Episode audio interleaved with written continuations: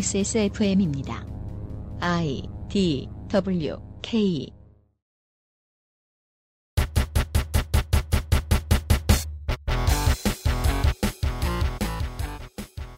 박근혜 정부의 최순실 등 민간인에 의한 국정농단 의혹 사건 진상규명을 위한 국정조사특위 청문회 기록실 다섯 번째 순서입니다.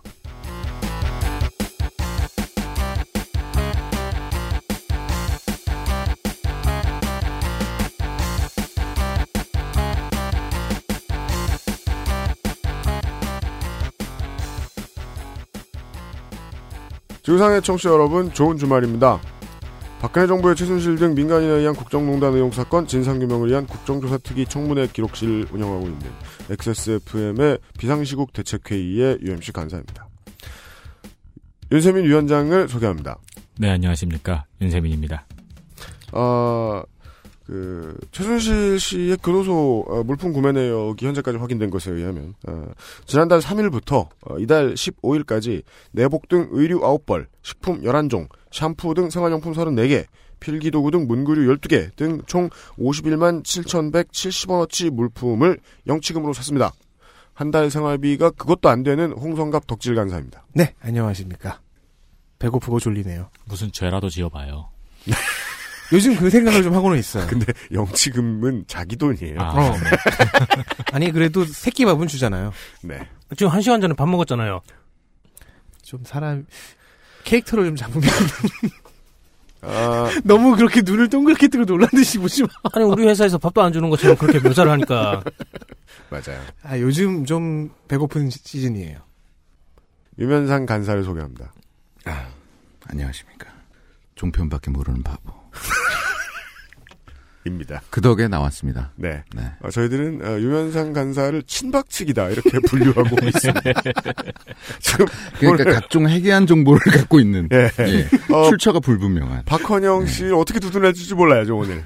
네. 네. 아니 근데 그 이 정치 상황이 이렇게 망가지니까요. 네. 이 개인의 삶에 어떤 피해가 오나? 네. 종편을 많이 보게 된다. 아니요. 그럼요. 휴일에 출근을 하게 됩니다. 아, 맞아요. 네. 아 짜증이 저희들은, 어, 그 요번 국정농단 사태를 보면서 네. 이렇게 저는 이렇게 크게 분노하지 않았습니다. 왜냐하면 이제 평소에 이제 뉴스 과다 소비자기 때문에 다른 분노할 일도 많고. 네 그렇죠. 근데 오늘만큼 화가 납니다. 네. 왜냐하면 우리 회사가 노는 금요일에 출근했기 때문에 우리 모두가. 근데 네. 이제 좀, 좀 긍정적인 면도 있어요. 뭐죠?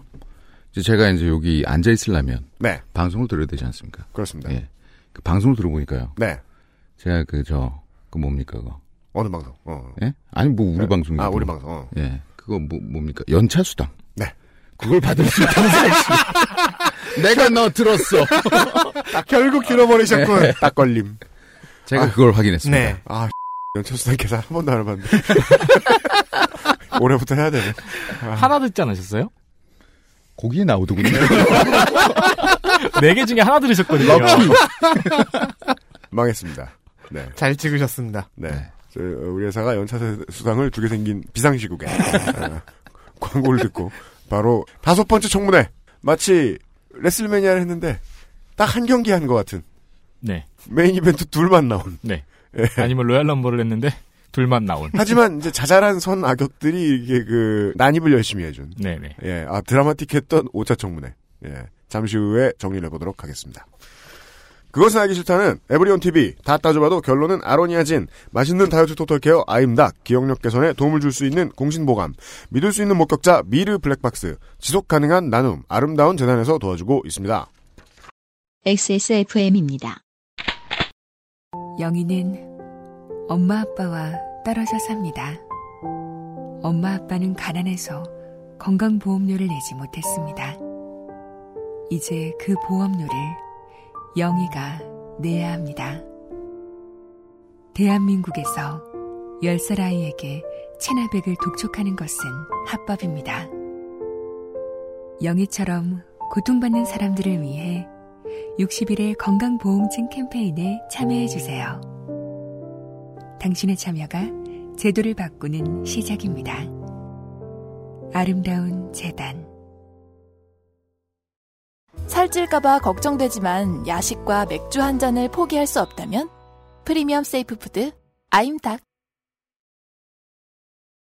편하던 몇 가지 사연들을 예, 덕질 간사가 소개해주겠습니다. 변동사항, 먼저 위원들 선수 교체가 있었습니다. 그렇습니다. 새누리당 친박 최규일 의원이 기재위 공무실장을 이유로 네. 사임하였고요. 네.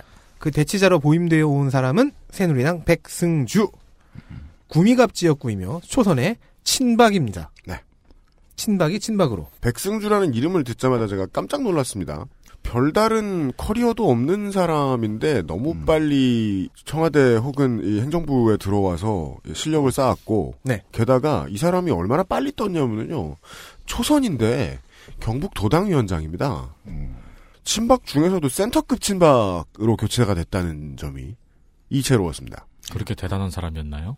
보통 그러니까 대단한 사람도 아닌데 대단한 일을 하고 있다고 생각하는 것이 제 개인적인 그 의견이고요. 보통 센터급 센터급 친박일수록 네, 꽤 높은 확률로 유의미한 경력을 찾기가 좀 힘들 때가 많잖아요. 맞아요. 네. 이분은- 그러니까 그뭐왜한 일도 없이 이렇게 네. 국회의원이 돼? 네. 백승주 의원은 뭐 유의미한 커리어가 40, 제 40대 국방부 차관 뭐이 정도? 솔까 한 너다섯 줄밖에 안 써 있는 경력에 민주평통 자문위원이 써 있으면 아무 일도 안 한 사람이라고 봐도 무방합니다. 네. 근데 요즘은 또 차관이 장관보다 높은 직책 아닌가요? 근데 또 요거를 이제 좀 그건 뭐- 집중해서 볼 네. 필요가 있어요. 아, 뭡니까? 네. 네. 이제 주요 증인이 두 명 나왔는데 네. 한 명이 이제 군인입니다. 네, 네. 근데 이제 국방부 차관 출신이 음. 갑자기 대타로 나왔다는 거죠. 그것도 최교일 네. 대타로. 그렇죠. 예, 음. 예. 요거는 저 그 종편식으로 보면 요거는 이제 봐줄 만한 포인트예요. 아, 그렇군요. 종편식으로 그걸 봐줄 만한 포인트라고. 근데 아니요, 종평, 종편식으로 는 이렇게 표현하죠. 아하. 그렇지. 종평리 SM. 오. 음. 네. 왜 공감 안 돼요 전혀? 김정은이가 시켰습니까? 왜 차관 출신 국회의원이 왔냐고. 네. 음, 예. 네. 생각해 볼 만하다. 네. 네. 그래요. 잠시 후에도 뭐 군인들 얘기 많이 할 겁니다만. 음. 네. 네. 5회차 청문회 시작부터 난관이었습니다. 네. 처음부터 의사진행 발언으로 1시간이 넘게 주요 의사 진행, 굵직한 네. 테마로 어, 의사진행이 중구난방 흘러갔습니다. 음, 첫 번째 테마는 이완영 의원의 거취였습니다. 맞습니다. 자, 현재 위증 논란의 한가운데 있고요. 음. 심지어 간사를 사퇴하겠다고까지 했던 음. 이완영. 간사도 안 사퇴했었다. 아직도 간사하고 있고 아직도 음. 조사위원하고 있습니다. 페이크면 어쩌지? 저희가 지난주에 이랬는데 부정 탔어요. 네. 페이크였어요. 그래서 그러니까 정확하게는 네. 간사직을 사퇴하겠다고 의견을 표명했는데 음. 예, 새누리당 이제 정우택 원내대표가 네. 신임 다시 되돌려 보냈다. 그렇습니다. 네. 예. 그런 너의 거였습니다. 역할을 해라. 네. 너는 박범계 신임한다. 간사가 음. 왜 아직도 있느냐 음. 요? 라운드를 시작했는데 네. 일단 어, 새누리 소속이긴 한 음. 아직은 네. 아직은 새누리 소속인 김성태 위원장이 해명을 합니다. 음. 새누리당에서 새누리당에서 이완영에 대한 사보임 교체 문서가 도착하질 않았고 새누리당 어디 있어요? 그러게요. 샌안토니오에 있어도 지금 오는데 얼마나 멀리 있는 거야? 새로 구성된 새누리당 지도부는 이완영을 교체할 사람을 음. 선정하지 않고 그대로 유임시키고 있어서 음. 조사위원도 간사도 아직 하고 있는 것이다. 새누리당 지도부가 안 받아줬다. 그렇습니다. 음. 이에 어, 박영선 의원이 자기 자, 신의 의사진행 발언- 발언을 하면서 자 지금 청문회에서 다뤄지는 건에 대해 직접적인 이해관계나 의혹이 있으면 감사 조사에 참여할 수 없다는 조항을 중요한 줄은 의혹이 있으면이죠. 네. 이 조항을 갖고 나와서 이완영 의원을 제척하자 즉 어, 빼버려라 Get rid of. 음, 네. 제거하라 네. 그리고 위원장이 받아들입니다. 그렇습니다. 그래서 이날 어, 이완영 의원은 사실상 한 번 정도 질의하고 사라져버립니다. 근데 두 번 한 게 다 주옥 같았죠. 하나가 근데 하나가 아마 의사진행 중이었을 거예요. 아 그래요. 네. 진짜 혼자 딴 얘기하는데 죽을 것 같아. 그러니까 이완영 의원이 5차 청문회에서 이제 해주었던 역할이 매우 특이했죠. 위원 자리에 앉아서 증인이 되어 자신에게 신문을 하죠. 네. 네. 그래서 저와 그 윤세민 위원장은 좀 고민을 했습니다. 네. 아, 가뜩이나 이제 증인도 없는데 이완영을 증인으로 취급해서 항목을 하나 넣어볼까. 음, 그니까 말이야. 맞아. 근데 너무 극초반에 사라지셔서 음, 그냥 포기했습니다. 그러니까 솔직히 말씀드리면은 초반에 이제 그 생각을 했어요. 음. 그리고 그 이후에 청문회를 지켜보면서 까먹었어요. 네. 네. 네. 음. 그렇죠. 존재감을 상실해서. 그러니까 초반에 살짝 나오는 유명 배우 그런 거 있잖아요. 그게 이제 까메오. 네. 이완영 의원의 그나마 중요한 역할이었던 것 같, 그러니까 그니까 그나마 긍정적인 역할이었던 것 같아요. 어, 최소한 마이크는 좀 안 잡아먹었다. 음. 초반에 이완영 의원 거치 문제 때문에 한시간 잡아먹은 거 정도가 이제 이완영 의원 측의 성공. 예. 하지만 그것도 성공은 아니죠. 아 그리고 이, 런 것도 있었습니다. 윤소아 의원의 의사진행 발언에서 아, 네. 많이 나왔죠, 뉴스에. 어, 아, 그거요. 이완영 의원이 뭐 주요 중인인 장충기를 빼고 하는 등 이 국정조사를 방해했다 음. 음흠. 음. 그런 식으로 활동을 했, 는데 음. 뭐 간사까지 사퇴했다고 선언하지 않았느냐 음. 석기록 봐라 거기가 그 저기 그 윤소아 의그 위원회 네. 발령기가 나오던 그 포인트죠. 네 그러면서 이완용 이러면서 네. 바로 그겁니다. 아주 소소한 재미였습니다. 어, 약간 의도했다고 볼 수 있는 게요. 이완용 의원, 아, 죄송합니다. 발음이 자꾸 헛나오네요. 이완영 의원, 이러면서, 보면서 토할 뻔했습니다. 연기를 너무 못해서. 하지만 그걸 보는 이완영 의원 당사자는 굉장히 장수원 그 씨급이었어요. 얼마나 다행이에요. 배우 안 하고 국회의원 하는 게. 그러게요. 좋게 생각합니다. 다들 행복하네요. 그렇네요. 네. 그리고 역시, 110년 전의 댄디보이 이완영 의원과 관련된 두 번째 테마, 음. 위증교사에 관한 여야 공방이 있었습니다. 역시 그 저희들 핑계를 좀 대면 아 이게 너무 피곤하면 안 되겠다. 깜빡 딱 놓쳤어요. 아유. 그렇죠. 저희들도. 네. 그런 건 본능으로 아는 거예요. 그니까 말이야. 그 역시 그 그래서 오늘 그 친박 측에 어, 유면상 간사가 나오게 된 거죠. 예. 아, 보면 그러니까 알거든. 저희가 그 저 이 문제를 놓쳤다 유임 씨가 네. 네, 그런 얘기를 하다가 저 혼자 괜히 잘난 척했다가 지금 지금 끌려 들어. 휴일에 여기 앉아 있는 거야. 야 그걸 몰랐단 말이야 바보야 뭐 이러다가 네. 아 그러고 그럼- 보니까 그럼 처음, 출근해라. 네. 처음 이 회사 와서, 와서 출연하실 때도 비슷한 케이스 아니었나요? 영문을 모르고 끌려오셔서. 아니 오늘은 영문 합니다. 아, 다행이네요. 네, 잘난 척 때문에 저는 형의 마음을 이해하고 있는데 이제 그때 그 질의 당시에 그 박헌영 과장이 했던 대답은 음. 무조건 보면은 이상했어요. 네, 음. 매우 이상했어요, 진짜. 그 묻지도 않은 얘기를 가지고 갑자기 근데요 제가 갑자기 할 말이 있는데 그 태블릿 PC 말이죠. 그 JTBC에서 이제 훔쳤는 것 같습니다. 뭐 등등등등 이런 식으로 하고 음. 박영선 위원이 의도적으로 그걸 들어줄 것 같아요. 네. 예. 맞아요. 음. 의도적으로 쭉 보통 이제 그 자기가 하- 그 얘기하기 바쁘기 때문에 이게 시간이 아깝기 때문에 막습니다. 그러니까 박영선 의원은 그 포인트를 잡아야 되나 말아야 되나라고 고민을 하다 말고 더 얘기하게 시킨 것 같아요. 예. 제가 지금 의도가 있는 것 같다는 점을 지적해야 되나 말아야 되나. 그래서 일부러 끝까지 그 사람이 할 수 있는 것들을 다 듣, 그 들어준 다음에 지금 그 증거물에 관련해서 무언가 그 나쁜 행위를 의도하는 것처럼 보인다 당신이 그렇죠. 이렇게 얘기를 했죠. 음. 그리고 끝났죠. 네. 그 이후 이렇게 리액션하면 되는 건가요? 네, 그 이후에 그 아니죠. 종편식 아하 아 알겠습니다. 그렇게 해주세요. 진정한 알겠어요. TV 조선 맛이죠. 그, 네, 그래서 이제 뭐, 그, 의사진행 중에는 당연히 위진교사에 대한 공방이 가장 많았고요. 물론 시작은 미약했습니다. 이완영 의원은 자신의 억울함을 너무너무 어필하고 싶어 했는데 할 말이 많았어요. 특유의 고음으로. 다른 다른 모든 의원들이 음. 아 그, 그건 알았고 일단 우병우가 우병우에 왔잖냐. 아. 집중합시다라고 하면서 이제 그 어필을 받아주질 않으려고 합니다. 네. 그래도 이완영 의원 자신의 의사진행 발언을 받아서 네.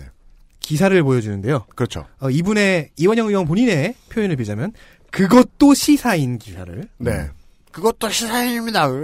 아니, 딱 봐도 그냥 한쪽의 주장을 정리해서 내보낸 아주 간단한 정보 기사인데. 기사를 그게 네. 프린트한 왜 판넬을 자기네 억울함을 풀어줘? 기사를 프린트한 판넬을 흔들며 위증 교사는 허위 주장임이 밝혀졌다고 주장을 했는데요. 그러니까 제가 한동안 절대로 그 사람 무시하는 그 단어 같아서 안 쓰고 싶었는데 난독이 진짜 이 시사인 기사는 어 그러니까 박헌영이 고영태의 위증을 주장하고 자신의 위증을 부인하는 음. 그냥 단순한 인터뷰 기사입니다. 음. 근데 그 위에다가 판넬 상단에 마치 기사의 헤드라인처럼 보이게 이완영 위증교사 의혹 허위 사실로 드러나를 딱 넣었더라고요. 그- 좀 치사한 방법이죠. 그렇죠. 네. 예. 이것은 우라카이를 넘어서 헤드라인을 정해주는 지난 한 수십, 십여 년간 보면서 참, 참 속상하다고 느꼈던 정치인들이나 언론인들이 많이 써먹는 방식. 그러면서 양비론으로 갑니다. 자신의 결백을 주장하면서 박영선 의원 또한 고영태 노승 노승일과 5시간 동안 만났음을 지적하면서 강 건너 식당에서 은밀하게 만나는 것은 로맨스고 국회의원의 의정 활동은 불륜입니까? 라고 일갈합니다. 여기서 중요한 건 이제 강 건너의 네. 식당이라고 지적해. 강 건너 강 식당이라. 건너였으면 어디 뭐 청평인가요? 저도 비, 어디서 먹은 거예요? 저도 비슷한 이미지가 떠올랐습니다. 아, 예. 박영선 의원이 레프팅을 통해서 한강을 거슬러 올라가서 동강을 이렇게 그렇게 먼 데는 아니고 아마 서강대교 건너편 정도가 아닌가 싶어요. 아니면 저희가 맨날 먹는 거기도 아! 간단한 식당이잖아요. 우리 회사 밥집 굳이 강 건너 여의도 쪽에서 식당이면 네, 저희를 보면 강그 건너 식당이에요. 음. 음. 강 건너 식당이잖아. 예. 그러네요. 아무튼 강 건너 식당이라고 굳이 지적했다는 점이 매우 신선했고, 네, 아. 결, 그, 야당 의원들은 이에 고성으로 반응했고, 그렇습니다. 비박 의원들은 싸늘한 냉소로 반응합니다. 그렇습니다. 결국 위증교 사건은 김성태 위원장에 의해 특검의 수사 의뢰를 하는 것으로 마무리되었습니다. 네. 이로써 어, 이완영 의원은요 특검의 수사 의뢰가 들어간 피- 어, 사- 사실상의 피의자가 되었고요. 네. 그리고 조사회장에서 쫓겨났습니다. 맞습니다. 세 번째는 어, 저는 이렇게 붙여봤습니다. 세 번째 테마의 제목을 음. 성태 산타의 선물. 하루하루 불출석 증인들이 쌓여가고요. 나온 증인들도 불성실합니다. 네. 위원장은 이, 뭐, 김성태 위원장 굉장히 점잖은 사람이잖아요. 그런가요? 그렇게 보이죠. 일단은 네. 오차에는 화 많이 냈어요. 네. 그런데 점점 분노가 쌓여가는 게 보입니다. 잘 보면. 음, 구치소에 있으면서도 불출석 증인 최순실, 안종범, 정호성에 대한 음. 출장 청문회를 발의했습니다. 네, 네. 날짜는 또 하필 크리스마스 다음 날인 26일 월요일. 네. 시리? 누군가의 실인데요. 제 실의입니다. 새벽 출장 정의를. 순실이라니까. 네.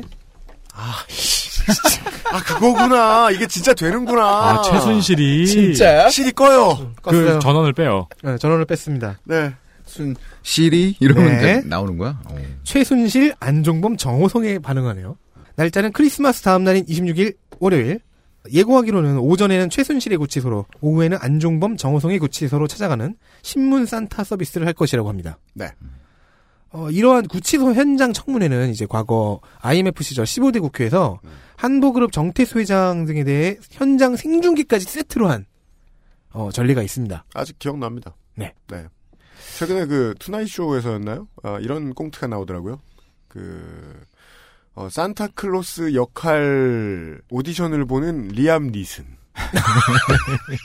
리암 니슨 이렇게 아이들을 아이들을 째려보는 눈빛으로 네가 뭘 하는지 다 알고 있다. 다 적어놨다. 나쁜 짓을 하면 다 알고 있다. 어, 하지만 이번 현장 청문회가 언론을 통해 생중계될지는 네. 아직 정해지지 않았습니다. 아, 그리고 가도 이 사람들이 안 나올 수도 있, 안 나올 가능성도 약간 있죠. 네. 그 저기 감옥 문을 붙들고 안 갈 거야 이러면서 철창살을 이렇게 보여잡고 음. 네. 그 아까 전에 그 덕질인이 그랬잖아요. 너는 내 운명의 한 장면처럼 이, 이완영 의원이 돌아와서 이완영 의원 사임하시고 그 자리에 이완영 의원 보임하셨습니다. 그리고 와서 이제 최순실을 상대로 이제 나오는 애 운명 찍고 아니 이완영 의원이 이제 얼굴에다 점을 찍고 아! 돌아온다면 네. 가능한 얘기죠. 그렇죠. 왜 너는 나를 만나죠? 네. 주변 사람들은 아무도 그게 이완용인 줄 몰랐다. 국민들만 알고 네. 그리고 이제 추가로 현재 빡침이 차곡차곡 쌓여 있는 김성태 위원장은 불출석 증인들과 동행 명령장을 거부한 증인들에 대해 국회 모욕죄와 불출석죄로 고발할 것을 발의를 넘어서 의결 다 해버림, 해버렸습니다. 네. 고발이 들어가게 됐습니다. 의결 갔으니 이제 내년 국회에서 회기 중에 전부 다 고발 처리할 거란 말이에요. 그렇죠. 예. 그 다음에 법률적으로 어떻게 처리되는지도 좀 지켜봐야 될 것 같습니다. 네. 그리하여 증인 명단을 불러드릴 텐데요. 무슨 의미가 있나 이런 싶습니다. 생각도 그래서 쉽지만. 불출석자 리스트를 따로 만들었습니다. 네 이번에도 불출석자만 한번 불러보겠습니다. 증인 명단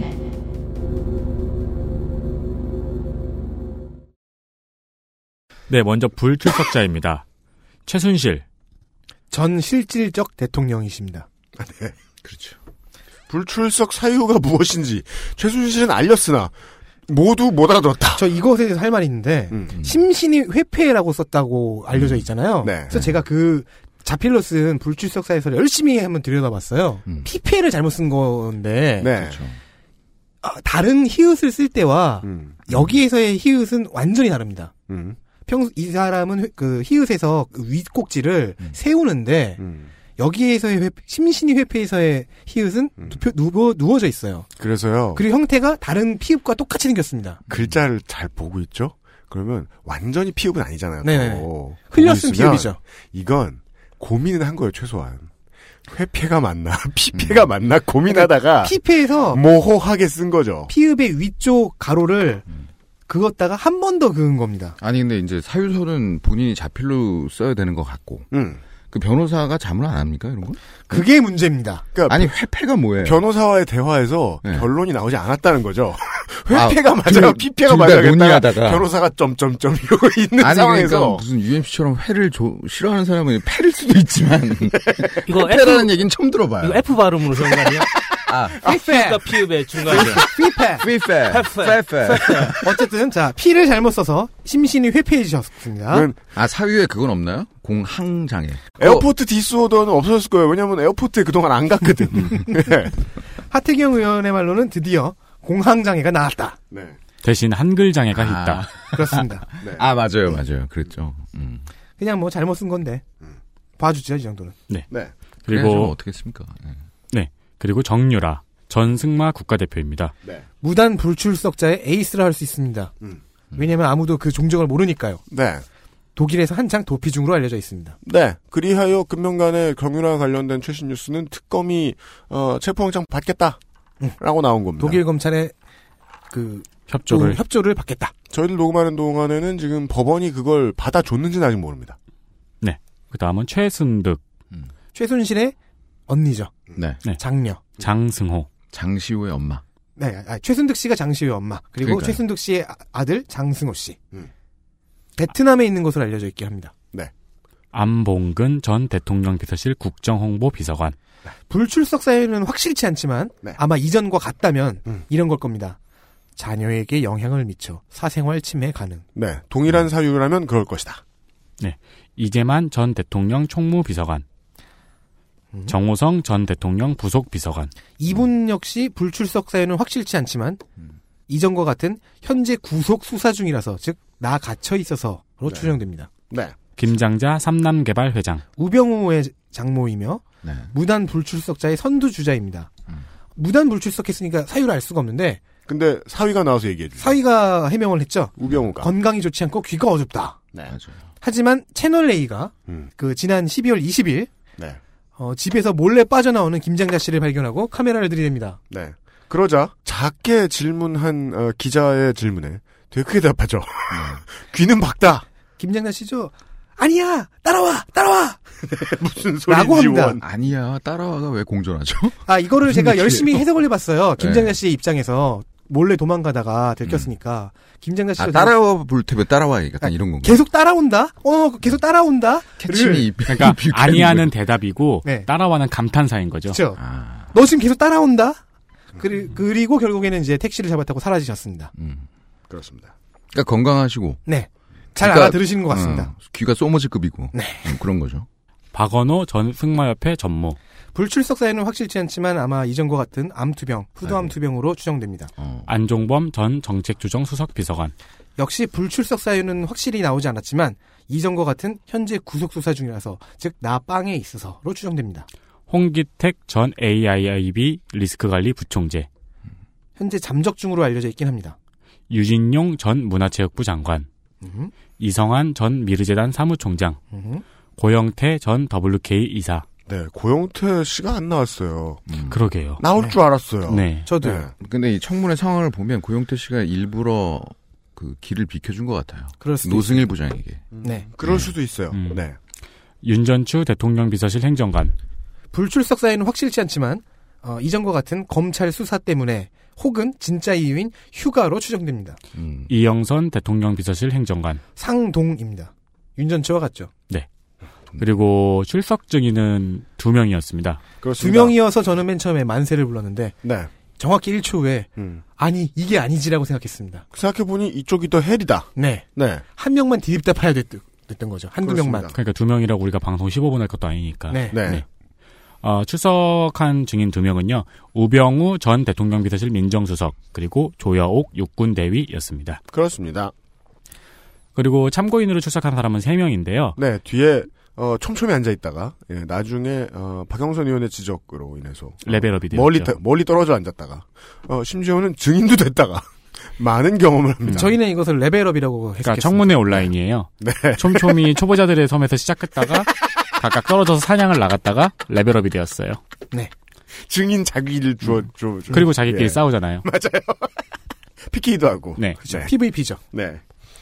어, 출석 참고인은 정동춘 K스포츠재단 이사장, 노승일 K스포츠재단 부, 부장, 이분 노승일 부장은 저녁 질의 시간에 증인으로 랩업하셨습니다. 네. 그리고 박건영 K스포츠재단 과장. 네. 어, 이분도 저녁 질의 시간에 증인으로 레벨업하셨습니다. 참고로 이 출석 참고인 3명은요, 출석 증인에 대한 증언보다는, 어, 그 위증, 예, 위증 논란에 대해서, 이제 그 부분에 대해서 이야기하려고 고영태 증인, 고영태 전 사무총장과 함께, 네. 이제 불렀는데, 고영태가 나오질 않아서, 네. 음. 네, 그렇죠. 이들만의 리그가 벌어졌죠. 그래서 그런 의도로 불러서 그런 의도에 관련된 위증과 관련된 이야기만 해줄 줄 알았는데 우병우를 쳤죠. 네. 일단 네, 노승일 노부장 증인부터 날뛰었고 네. 박헌영 증인도 사실은 굉장히 비협조적이었고 네. 그래서 맞아요. 친박 의원들은 어, 상당히 힘든 하루를 보냈습니다. 그렇습니다. 아, 주요 에, 의사 진행 발언들이 어떤 결과를 낳았는지와 에, 안 나온 증인들과 나온 증인들에 대해서 어, 명단만 호명해 드렸습니다. 아, 첫 번째 증인 누굽니까? 우병우입니다. 네. 우병우, 두 사람이다 보니까 앉은 순서가 무의미했습니다. 그렇습니다. 저는 우병우 증인에 대한 신문을 이렇게 해석했습니다. 뭐라고요? 베테랑 검사의 신문 기술 실습 클래스. 그래서 말이에요. 주요 일간지들의 이런 평가가 나오겠구나 조심스럽게만 생각했어요. 다른 날처럼 막 그 의원들이 캐다캐다 안 되면 그냥 어, 자기 자신의 퍼포먼스로 메꾸잖아요. 네.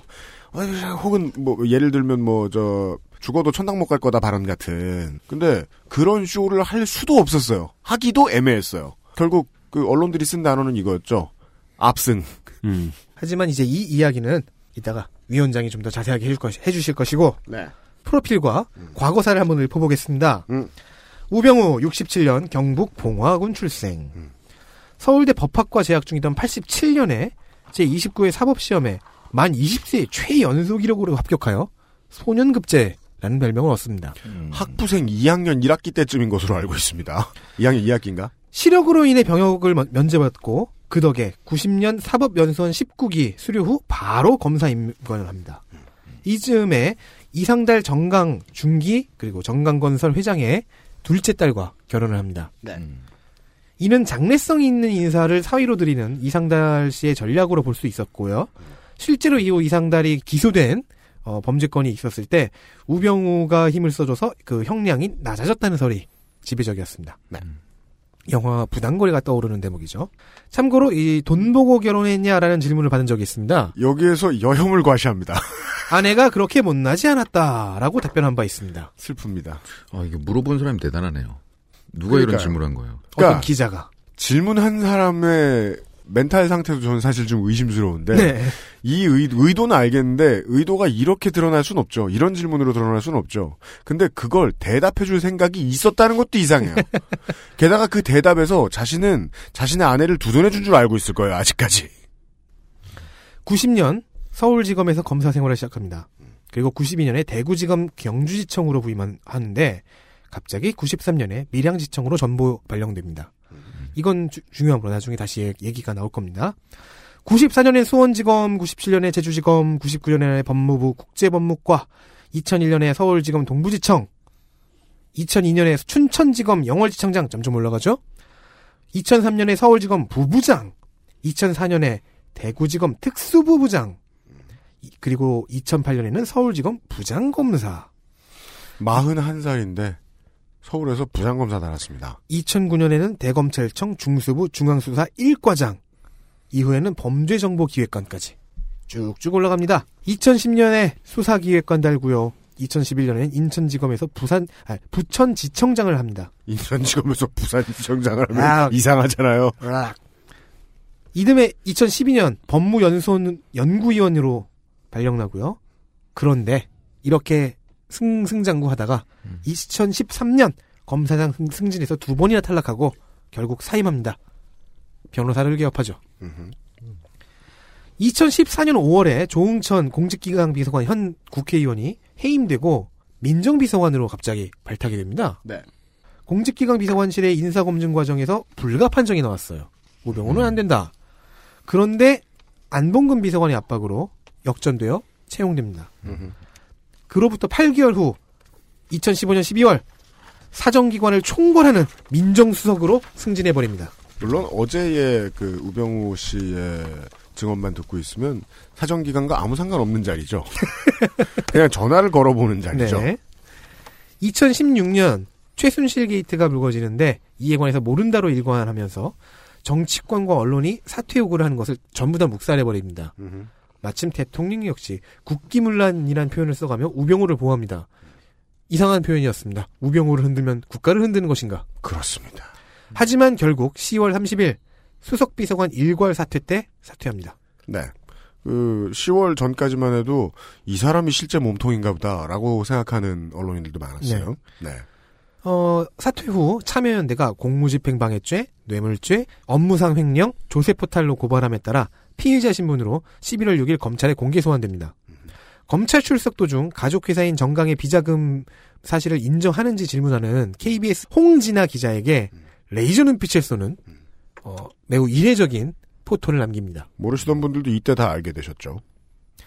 또한 조선일보의 비정규직인 고운호 개공 기자가 우병우가 조사받는 방에 그 여유로운 음. 그 장면을 찍어내 대히트를 칩니다.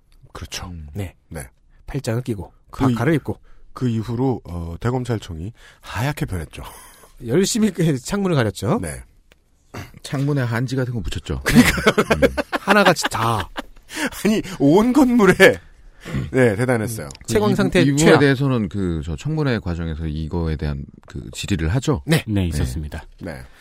매우 출중한 수사 능력을 지녔다고 평가가 됩니다. 네. 어, 주로 이런 수사 기법을 쓴다고 해요. 음. 피의자에 대해서 전면 조사를 다 미리 해두고 음. 싹을 훑어두고 음. 즉 덕질을 하고 음. 피의자에게 가서 백지를 하나 던져줍니다. 음. 당신의 진술을 다 써라. 최대한 상세하게. 음. 그러고 그거 받은 것을 자기가 가진 자료와 대조해 봅니다. 음. 그리고 틀린 부분을 하나하나 찝어서 압박신문에 들어갑니다. 네. 이런 걸 주, 주, 주로 즐겨 사용했다고 해요. 음. 이 우병우라는 개인에 대한 품성은 좀 이렇게 구설수가 많은데 이를 싫어하는 사람도 수사 능력과 두뇌에 대해서는 높게 평가합니다. 성격 나쁜 똑부. 네. 그로 인해서 착실하고도 빠른 승진 코스를 밟았습니다. 반면 이게 자신의 능력으로 이러는 게 많고 그리고 또 자기가 타인에 비해 좀 월등히 똑똑한 걸 알 수밖에 없잖아요. 이런 음. 사람들은. 그래서인지 성격은 매우 오만하고 권위적이어서 붙여진 별명이 깁스. 목에 깁스를 했다. 음. 기부스가 별명인 건 대단하네요. 네. 네. 검찰 내부에 비공개 인터뷰 자료집 같은 게 있는데 여기에 이제 우병우 당시 검사장의 인터뷰가 실려 있었는데요. 이런 식으로 얘기를 했답니다. 젊은 검사들의 수사 능력을 비판하면서 부모가 다 입에 떠 넣어주고 공부만 잘하면 뭐든지 용납됐던 애들이고 그러다 고시학원 다녔던 애들이다 보니 우리랑 크는 환경이 다르다. 이때 밝힌 일화 중 하나가 이런 건데요. 23 평검사 시절에 자기가 45짜리 개장을 부리고 음. 지방 경찰청장이 자기 가방을 들어주고 했던 이야기. 나쁘죠. 네. 아 이게 그 얘기입니까? 그 모 군수가 네. 90도로 인사했다. 하고 네, 음. 뭐 뭐 그런 얘기도 있었고요. 나쁘죠. 예, 부당거래네요. 음. 지방 경찰청장이 한창 그의 가방을 들어주는 때 92년부터 93년 뭘 이렇게 많이 넣어가지고 다니는지. 네. 대구지검 경주지청 시절에는 사실 이 사람 커리어에서 중요한 포인트로 추측이 됩니다. 이때는 이제 임관 3년차 똑똑하고 패기 넘치는 젊은 검사 우병우 경주에서 지역 토착 개발사 하나를 압수수색을 벌이면서 이제 강도 높은 수사를 벌였습니다. 그런데 이 회사의 회장인 황모 씨가 굉장히 지역 유지였어요. 음. 이 사람의 땅을 밟지 않고서는 경주를 돌아다닐 수 없다. 뭐 이런 얘기가 있었다고 하더라고요. 무슨 진짜요? 네. 어. 그리고 당시 대통령 김영삼과의 친분도 있었고요. 그래서인지 이 수사를 다 끝마치지도 못하고 우병우는 밀양지청으로 전보 조치됩니다. 네. 이 시절에 대해 우병우는 법원 갈 걸 하며 후회하기도 했다고 해상합니다. 이 경험에서 배운 것이 있는지 이후 우병우의 인사 과정에서 큰 문제는 안 보입니다. 음. 출중한 수사 능력은 2003년 서울지검 부부장 시절에 진행했던 삼성 에버랜드 전환사채 헐값 발행 사건 수사에서도 드러납니다. 당시 이제 수사가 어려운 국면으로 접어들면 이제 우병우가 번뜩이는 아이디어를 내서 팀이 그걸 돌파하고 하는 식이었다고 합니다. 공소시효 만료가 하루 뒤다. 근데 나온 게 많지가 않다. 그러면 어떻게 해야 되냐? 직접 관여한 인사들을 기소해서 공소시효를 정지시키자. 즉 본보기로 몇 명만 빨리 기소를 해서 음. 공소시효 진행을 딱 정지시켜놓고 나머지 조사를 마무리하자라는 음. 아이디어가 우병우의 머리에서 나옵니다. 제가 그 삼성 이재용 증인에 대해서 이야기할 때 얘기한 바 있죠. 어, 우병우는 이제 삼성그룹의 구조본부까지도 압수수색할 생각이었는데 이때 상부의 인사 한 명이 즉 상관 한 명이 이를 만류합니다. 음. 이에 우병우는 반발 하나 없이 지시를 따릅니다. 반발 하나 했는지는 모르겠지만 하여튼 예 그대로 순순히. 갔다. 음, 임관 3년차 때와는 좀 다르죠. 음. 05년 당시, 그 2005년 당시 대구지검 특수부장 시절에는 백이선 열린우리당 의원의 그 수뢰 사건을 수사했는데 이때 역시 배 의원에 대한 구속 수사를 하려고 기획 계획을 세웠어요. 그런데 앞서 말한 그 상사와 똑같은 인물이 동일 인물이 불구속을 제시하니까 역시 따릅니다. 네 여당 의원이죠. 이렇게 어, 상사에게 대들지 않고 하지만 일은 열심히 하는 음. 우병우가 되었습니다.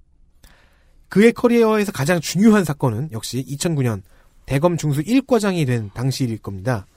이 인사는 어, 이때 진행하고 있던 노무현 노건평 수사의 공격수로 기용된 거죠. 네 4월 30일 노무현 전 대통령을 피의자로 소환해 직접 조사했고 그 후 23일이 지나 노무현 전 대통령이 자살합니다.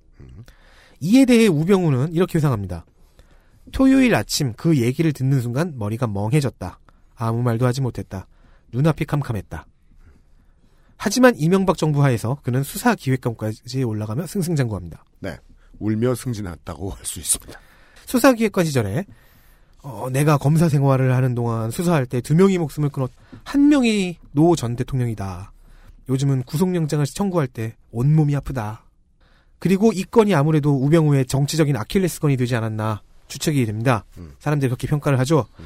박근혜 정부에서 검사장 승진에 두 번 탈락해버리는 게 이, 이때 생긴 어, 부정적인 이미지 때문이 아닌가 음흠. 하고 있습니다. 검찰 인트라넷에 남긴 사퇴의 변은 이렇습니다. 이제 보람은 가슴에 품고 짐은 내려놓고자 한다. 검사장이 두 번이나 미끄러지고 사퇴해버립니다. 음. 하지만 나중에 우병우는 자신이 경북고 TK가 아니었음을 얘기하면서 이 때문일 거라고 말하긴 합니다. 음. 변호사를 개업했습니다. 변호사 개업 후에는 뭐 여러 가지 구설수가 있, 긴 했지만 어, 이때 저는 우, 우병우의 이 발언에 주목하고 싶습니다. 여러 가지 의혹보다는 어, 밖에 나가니 즉 검찰 밖으로 나가니 음. 후배 검사들이 무시하다시피 하더라. 심지어 인사도 안 한다. 깁스다운 얘기입니다. 검찰은 그래야죠. 검사는 그래야죠. 네. 근데 솔직히 인사는 할 수 있잖아요. 그러니까 사람 사는 웬만하면 세상인데 그- 그- 하이염. 그리고 그죠. 빠이염 왜- 뭐 노모모 검사님이 입장하셨습니다. 인사할 수는 있는데 그 인사도 안 했다. 정말 그렇게 다들 안 했는지 모르겠지만 검사들이 어 변호사 개업한 선배들한테 인사를 안 한다? 저는 보통 싫어하지 않으면 이럴 수 그러니까요. 없다라고 보여요. 전 만약에 제 친구가 저한테 이런 불평을 했잖아요. 음. 야, 그 걔들이 널 되게 싫어했네. 너 걔네들한테 어떻게 했냐라고 먼저 물어봤을 것 같아요. 이게 검사들이 인사는 했겠지만 본인 성에 차는 인사는 안 했다. 아, 성. 그럴 수도 있죠. 네. 어, 안녕하세요 선배. 이 사건 변호사예요? 이미 기분이 나쁜 거야, 우병우는. 90도로 굽혀야지. 음. 아, 자, 1년 후에 민정비서관으로 청와대에 들어가 민정수석까지 오른 후에 음. 검찰 내부 인사를 실컷 좌지우지했다는 의- 의혹이 있습니다. 그렇습니다. 인사 안 한 것 보복일 수도 있겠네요. 마구 인사를 했다. 그렇다면 내가 인사를 해주마. 어, 굉장히 날카로운 업무 스타일 덕분에 어, 전임자였던 김영한 민정수석이 자신의 후임으로 우병우를 염두에 두었다고 하고요. 김기춘 비서실장 역시 가끔씩은 김영한을 건너뛰고 직접 우병우 민정비서관에게 보고를 받았다는 이야기가 있습니다. 이 두 가지의 이야기가 상충되는 이미지를 약간 제공해 줍니다. 음, 그렇죠. 어, 지금 수석으로 있는 사람을 제끼고 어떤 그 밑에 비서관에게 어, 직보를 받았다. 네, 김기춘이 직보를 받았다라는 건 어, 김영한 수석이 이 사람을 총애했을 거라고 생각하게 해주는 증거는 아니에요. 그렇죠. 그러니까 이런 음. 표현이 맞지 않을까요? 내 다음을 얘로 찍어놨구만 이러면서 자포자기했을 그럴 수 수도 있다. 있죠. 네. 그렇죠. 대리를 건너뛰고 과장한테 보고하는 사원을 대리가 이뻐하긴 그렇죠. 힘들죠. 그럼요. 자, 민정비서관 시절 정윤회 문건 파동이 터집니다.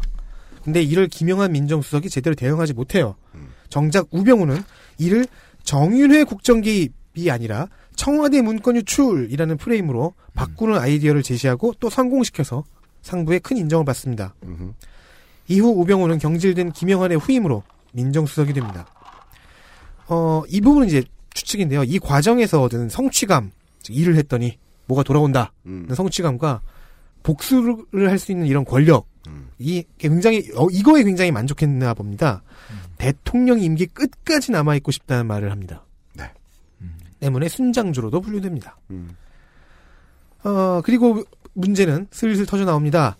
변호사 시절 수임료 문제, 자신과 아들의 병역 문제, 재산 신고 문제, 처가의 탈세와 조세 도피 문제, 처가와 넥슨의 부동산 부당매매 문제, 진경준 검사장 인사 문제 참 많죠. 음. 이런 것들이 불거지면서 언론에 대한 극도의 스트레스를 호소합니다. 네. 기자들이 너무 따라다닌다. 음. 우병우가 기용된 과정은 박근혜 대통령이 직접 우병우를 지정했다고 해요. 이 최초의 기용에 관해서 최순실의 개입 의혹이 있습니다. 네. 그렇습니다. 네. 이렇게 우병우는 최순실과 연관입니다. 차은택이 변호인은 이런 얘기를 한 적이 있습니다. 최순실 차은택이 우병우가 청와대 기용된 직후에 그 장모인 김장자와 함께 기흥 컨트리 클럽에서 골프를 같이 친 적이 있다. 음. 그리고 기용 직전에도 최순실 차은택 고영태 그리고 이화여대 교수 한 명, 뭐, 그 3차 때는 3차 청문회에서 최경희 총장으로 추정되었지만, 음. 어, 이렇게 네 명이 김장자와 함께 골프를 쳤다는 제보도 존재하고요. 네. 그리고 이 여기서 나오는 이 기흥 컨트리 클럽이라는 것- 곳은 이 골프장은 김장자 씨의 회사 삼남 개발이 운영하는 골프장입니다. 음. 삼남 개발은 골프장에서 쓸 원두를 최순실 소유의 회사인 TRC와 존앤룩 CNC에서 장기간 대량으로 구입하기도 합니다. 그 저는 그래서 골프장에 안 가봤잖아요. 이게 궁금하더라고요. 저도 안 가봤어요. 아니 커피를 얼마나 많이 마시길래 근데 어쨌든 혹은 원두를 깔아놓은 필드가 있나? 아니 아, 그 그렇스럽다. 커피 그러니까 그 원, 저기 벙커. 네, 원두 해자드 이런 게 있어가지고 원두회자들. 커피숍이 하나 있겠죠 안에. 그렇겠죠. 네. 네. 원두가 깔려 있는 게 그러니까 아니라 원두가 깔려 있으면 향이 정말 좋겠네요. 담배꽁초도 버릴 수 있고. 어, 아, 그러네요. 안돼 안돼 저 아웃솔 변색돼요. 좋은 신발은 못 신고 가네. 음. 자기 자신과 관련된 비리 의혹도 있는데 거기에 최순실의 국정농단과 관련된 행적도 있는 겁니다. 특히나 이제 최순실의 행적 중에서 중요한 것들은 감사 업무를 수행하기도 하는 민정수석실에 협조 혹은 묵인이 없으면 음. 불가능한 것들도 있는 거죠. 그러니까 민정수석실에 모여 있는 올라오다 올라오고 올라와서 민정수석실에 모이는 정보는 다른 곳에 공개될 이유가 없는 것들이지요. 네. 국회나 사법부가 특별히 요구하지 않는 이상 때문에 최순실 게이트의 몸통 혹은 배경 중 하나로 집중 부각되었습니다. 그렇습니다. 또한 2014년 6월 당시 광주지검이 세월호 관련 수사를 위해 해경 본청을 압수수색한 적이 있습니다. 근데 이때 당시 우병우 이때 당시는 이제 민정비서관입니다. 수석이 되기 전이죠. 민정비서관이 직접 전화를 걸어서 상황실 서버에는 청와대와 해경 사이의 통화 내역 같이 민감한 부분이 보관돼 있다. 거길 꼭 압수수색하려는 이유가 뭐냐? 음. 그거 묻질 않나? 야 서버는 별도 건물에 있으니까 그거 압수수색하려면 영장 다시 끊어와. 등으로 압수수색을 그만두도록 압력을 넣었다고 합니다. 그렇습니다. 자, 이런 최순실 관련 의혹으로 인해 국정조사 청문회의 소환을 열심히 받았으나 이미 그는 잠적해버린 후였고 어, 물론 본인의 표현에 하면 여기 서울과 지방 등 여기저기 다녔다. 네. 여기서 이제 그, 그, 어, 주인공이었죠. 서울과 지방. 이게 저 서울 아니면 서울 다 아니면 다 지방. 청문회에 결국 불출석합니다. 음. 김성태 위원장은 빡쳐서 현상금 100만 원을 내걸었고요. 그 정봉주 의원, 음. 전 의원 음. 이후에 걸었어요. 네, 네, 네. 이게 이제 TV조선에 나와가지고 음. 네, 생방송에 건 겁니다. 100만 원. 네, 그 정부 현상- 현상금을 걸었다는 부분에서 그 MC가 아하 100만 원. 100만 원 아하 이렇게 네. 현상금을 걸었다는 부분에서 진짜 카우보이 비박이 되었죠. 어, 정봉주, 안민석, 정청래 등의 전현직 의원들의 현상금까지 다 합치면은 음. 총 1,468만 원. 네. 여기에 시민들의 현상금까지 합하면 2천만 원 이상의 현상금이 어. 쌓였습니다. 그렇습니다. 우병우의 신상 하나에 네. 그리하여 주겔과 보배드림 등의 네티즌 수사대들이 어, 대대적인 추적에 나섭니다. 만약에 이게 현상금을 누가 타갔으면, 네. 예. 주갤러가 타갔으면 그냥 공중분해될 뻔했고. 네. 뭐, 그, 보배드림의 유저가 타갔으면은 아마, 네, 스포일러나 뭐, 휠 정도가 되었을 것이다. 아니면 옥수수. 옥수수 정도가 되었을 네, 저는 것이다. 이게 궁금한 게 이게 어떻게 돼야 이걸 탈 수 있을까요? 그러니까 정확한 위치를 그리하여 뭐 제보하는 지금은- 것으로 그쵸. 아니면은 지금 탈 수 있는 건 우병우밖에 없어요. 나 여기 있다. 그러니까 그게 좀 애매하다. 아니, 내가 나를 네. 묶어 그- 왔다. 잡아가지고 피겨포레 가락 같은 걸 걸고 있으면은 김성태가 막 뛰어와서 여기 100만 원. 아. 정봉주 뛰어와서 100만 원. 태바 태바웃하면 네. 이 사람이 잡았다. 네. 어, 손혜원 의원실의 김성회 보좌관에 따르면 음. 어, 이 김성회 보좌관에게만 하루 2, 30건의 감시 추적 제보가 들어왔다고 합니다. 아. 그렇습니다. 여기 그 여기가 어, 누구 집인데 음. 네, 어, 불이 계속 켜져 있다. 아, 그래서 그 하태경 의원의 질의에서 이 하태경 의원의 이 동네장으로서의 자부심이 느껴지죠. 우리 지역구엔 왜 왔냐? 그러니까 더 웃긴 거는 그 우리 지역구에 마린 시티에 사시는 분이 정확하게 당신을 봤다는 뭐 지목했어요. 제보가 있었다. 네. 네. 마린 시티라고. 네. 네. 어, 하지만 12월 13일 연합뉴스와의 전화 통화에서 5차 청문회 출석 의사를 밝히며 음. 현상금은 날아가 버립니다. 그렇습니다. 그리고 19일 밤 그 가족 회사인 정강의 사무실에서 청문회 준비를 하는 듯한 모습이 카메라에 잡힙니다. 네. 세상 모든 창문을 없애버리고 싶을 거예요. 위원장 받아주시죠. 네. 어, 모두가 기대하고 또 동시에 염려하고 있던 인물이었습니다. 음. 누군가는 우병우의 방어력을 보고 이 청문회를 보면서 이게 예상 가능한 범위였다고 생각할 수도 있지만 개인적으로는 저는 예상했던 범위 이상이었어요. 음. 제일 잘했어요. 방어력도 높았는데 그리고 약간 의외였던 부분은 다소 감정적이었다는 것입니다. 음. 그래서 저는 오전에 청문회를 보면서 이 부분이 흔들 수 있는 여지라고 생각을 했었습니다. 물론 저는 여전히 김기춘이 훨씬 위다. 음. 라고 생각을 해요. 그러니까 김기춘 씨는 감정까지 준비해왔잖아요. 음. 네. 그러니까 저도 그 없는 부분에서 감정을 만들어 유영 씨 왔잖아요. 의견에 그 동의를 하는 게 네. 이게 이제 완벽한 방어를 했, 했지만 음. 그 국민 감정은 더 건드리는 측면이 있거든요. 우병우는 네. 본인의 감정을 숨기지 못했고 그 감정에 매우 충실했죠. 그러니까 그것 때문에 결국에 청문회까지 나온 거 아닙니까? 그 네. 기자를 째려본 그 눈빛 하나 때문에 승질을 못 이겨서. 네. 네, 승질을 못 이겨서 저는 이렇게도 생각하는데요. 그 감정까지 완전, 완전히 컨트롤하지 않아도 음. 이 정도의 공격은 다 방어한다. 아니요. 아, 근데 그건 안, 그거는 그 알겠는데 음. 그리고 승질 난 방어를 거는- 잘 했는데 일단 승질을 못 이겨서 그래요. 네. 아니 추후에 이 사람 내일 당장 죽습니까? 추후에 살아야 될 거 아니에요. 음. 네. 그 국민 감정이라는 걸 건드렸다는 거는 좀 돈이 그렇게 많아서 바보 같죠. 먼저 청문회에서 오병우에 대한 신문을 처음으로 시작한 사람은 정유섭 의원이었습니다. 맞습니다. 음. 어, 아들하고 연습은 많이 했냐? 라는 멘트로 시작을 했습니다. 네. 음. 그러자 준비했다고 대답을 하였고요. 태연하게. 뒤 이은 질문은 사람들이 이 국정농단 사태에 대해서 왜 이렇게 분노할까라는 질문이었습니다. 음. 개인적으로 저는 이 대답부터가 충격이었어요. 네. 이에 대한 대답은 입장 표명하지 않겠다. 이건 마치 비슷한 사례로 청취자 여러분들이 익숙하실 만한 건 뭐가 있냐면 주진우 기자의 싫어요 같은 거예요. 음, 나는 여기서 싫어요라고 해도 돼. 그러니까요. 라는 게 준비됐다는 네. 거죠. 그러니까 입장 표명하지 않겠다라는 말은 어떤 선언이었냐면은 질문 고르겠다. 네. 그, 그러한 우병우 씨의 태도는 하루 종일 이어지죠. 네. 어, 내가 질문을 고르겠다.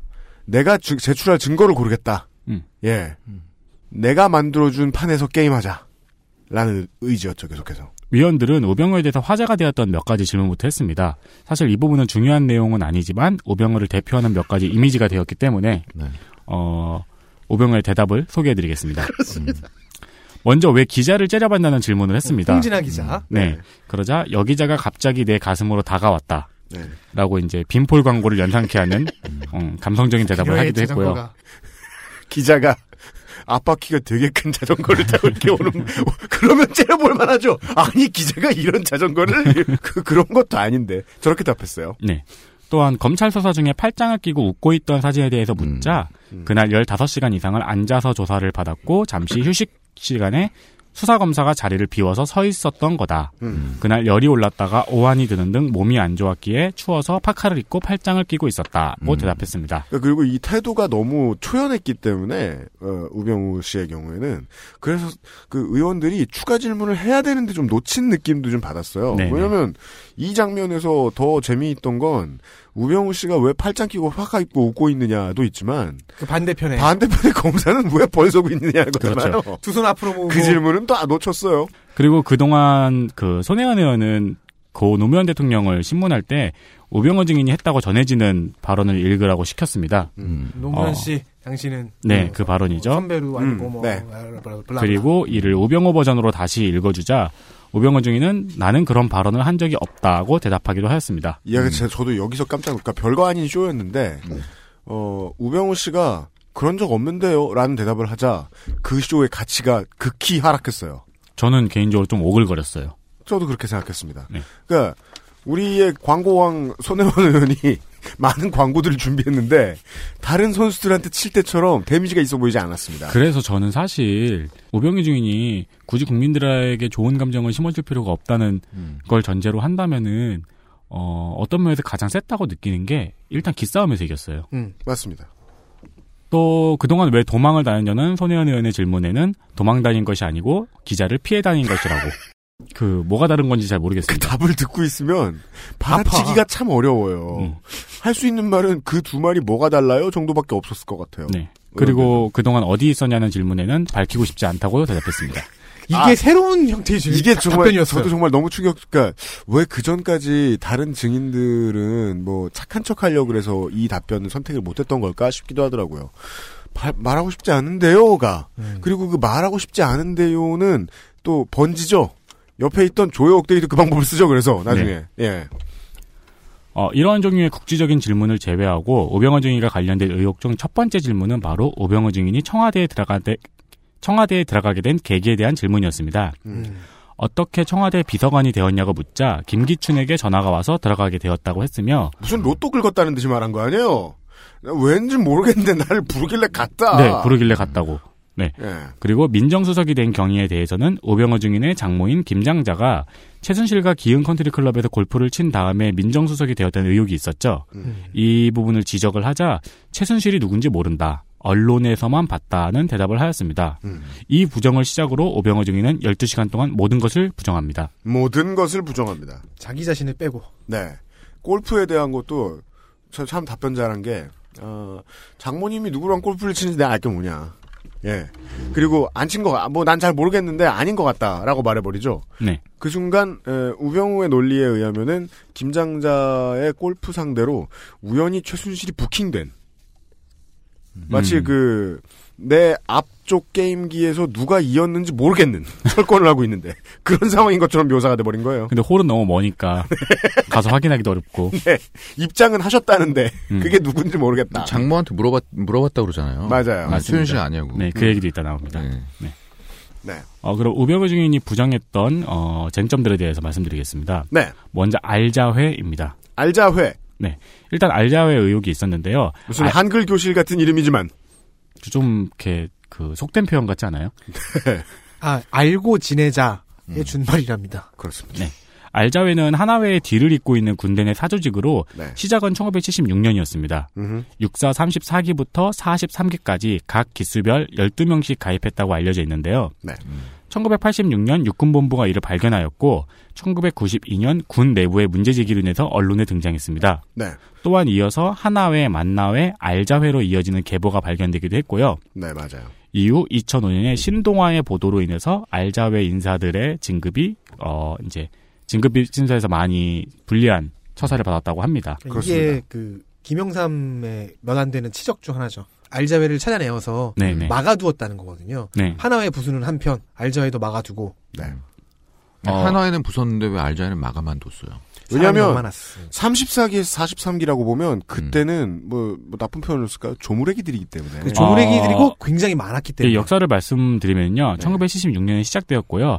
1986년에 육군본부가 이를 발견했을 때는 어 사관학교 3학년이 2학년을 포섭하다가 발견이 되었어요. 네. 그렇습니다. 예, 그래서 좀 찍지르도 못하고 있다가 네. 어 그리고 1992년 군 내부에 이제 동기 모임에서 문제 제기가 되었는데 음. 이때 역시 어 사회적인 분위기가 아무래도 있었겠죠. 하나회가 부서지고 있던 네, 참이니까. 33기에서 43기면 34기에서 43기면은 지금부터 장군 달아요. 네, 예, 그렇습니다. 지금 예. 장군들이에요. 네. 그때는 되게 어린 사람들이라는 거죠. 이때도 찍소리 못하고, 음. 네, 이때도 찍소리 못하고 흩어지고, 2005년 신동아의 보도로 인해서 알자회 인사들의 진급이 이제 많이 누락되고 있다. 음. 이 사람들의 진급이, 어, 주식적으로 경계되고 있다. 라는 이제 보도가 나고, 이런 사실이 알려져 있었죠. 그러면서 이제 알자웨가 자취를 감추었는데 2014년 10월 기준으로 알자웨 출신 중에 투스타가 9명 이상이라는 보도가 나왔습니다. 와우. 네. 청문회에서 박범계 의원은 한 제보자와의 녹취록을 공개했는데 이 녹취록에서는 알자웨가 살아났고 우병호와 안봉근이 그 뒤를 봐주고 있다는 내용이었습니다. 음. 이어 박범계 의원과 장재원 의원은 추명호 국정원장을 통해서 조현천 기무사령관이 임명되고 이후 알자의 회원들의 군대 요직으로 들어앉아 있다면서 이 부분에 대해서 우병호 증인의 지시가 있었는지를 물었는데 우병호 증인은 모른다고 대답하였습니다. 그러니까 저, 저희들은 지금 이제 그 어, 야당 측 조사위원들의 말하는 패턴을 사용을 하고 있는 겁니다. 이런 의혹이 있다고 알려드리고요. 예, 우병우 중위는 모른다고 했습니다. 네, 맞습니다. 네. 그 여기서 중간 다리 역할을 하는 추명호 국정원장이 알자베 출신으로 음. 군에서 국정원으로 넘어간 사람이라는 설이 있죠. 네, 네. 그 추명호를 통해서 조현천을 기무사령관에 앉히고 조현천을 통해서 그 외 많은 사람들을 어, 알자베 회원들을 군대 요직에 앉혔다라는 네. 메커니즘을 장재현 의원이 설명을 해주었죠. 그 정확한 멤버가 누군지는 모르겠지만 현재 육참 총장도 이 정도 짬입니다. 네. 네, 예. 그렇습니다. 아 그리고 이 요직에 앉은 인사들은 공개를 하지 않았는데요. 현재 알자베 멤버들은 100% 인터넷에 공개가 되어 있습니다. 네. 근데 그 명단에서 이제 뭐 오타 같은 건 좀 있는 모양입니다. 음. 그 다음 의혹은 김장자와 최순실의 관계였습니다. 장모인 김장자 씨와 최순실 씨의 관계에 대해서도 계속해서 부정하였습니다. 국정농단 사건이 터진 후 장모님에게 물어봤다고 합니다. 최순실 씨를 아냐고. 그러나 장모님도 최순실을 모른다고 답하였다고 전했습니다. 그렇습니다. 장모님에게 신뢰받지 못한다. 네. 네. 이에 나중에는 윤소화 의원이 우병우의 장모인 김장자와 최순실의 연결고리에 대해서 정리해주기도 했습니다. 그 정리한 내용을 잠시 말씀드리자면은 김장자와 최순실은 김장자 소유의 기흥 컨트리클럽에서 같이 골프를 치는 사이다. 차은택이 검찰 증언에서 이 사실을 증언했다. 그리고 이제 차은택의 변호인은 바깥에다 그 얘기를 또 하고 그리고 최순실 가족의 주치인 이임순 그 3차에서 증인으로 나왔었죠. 네.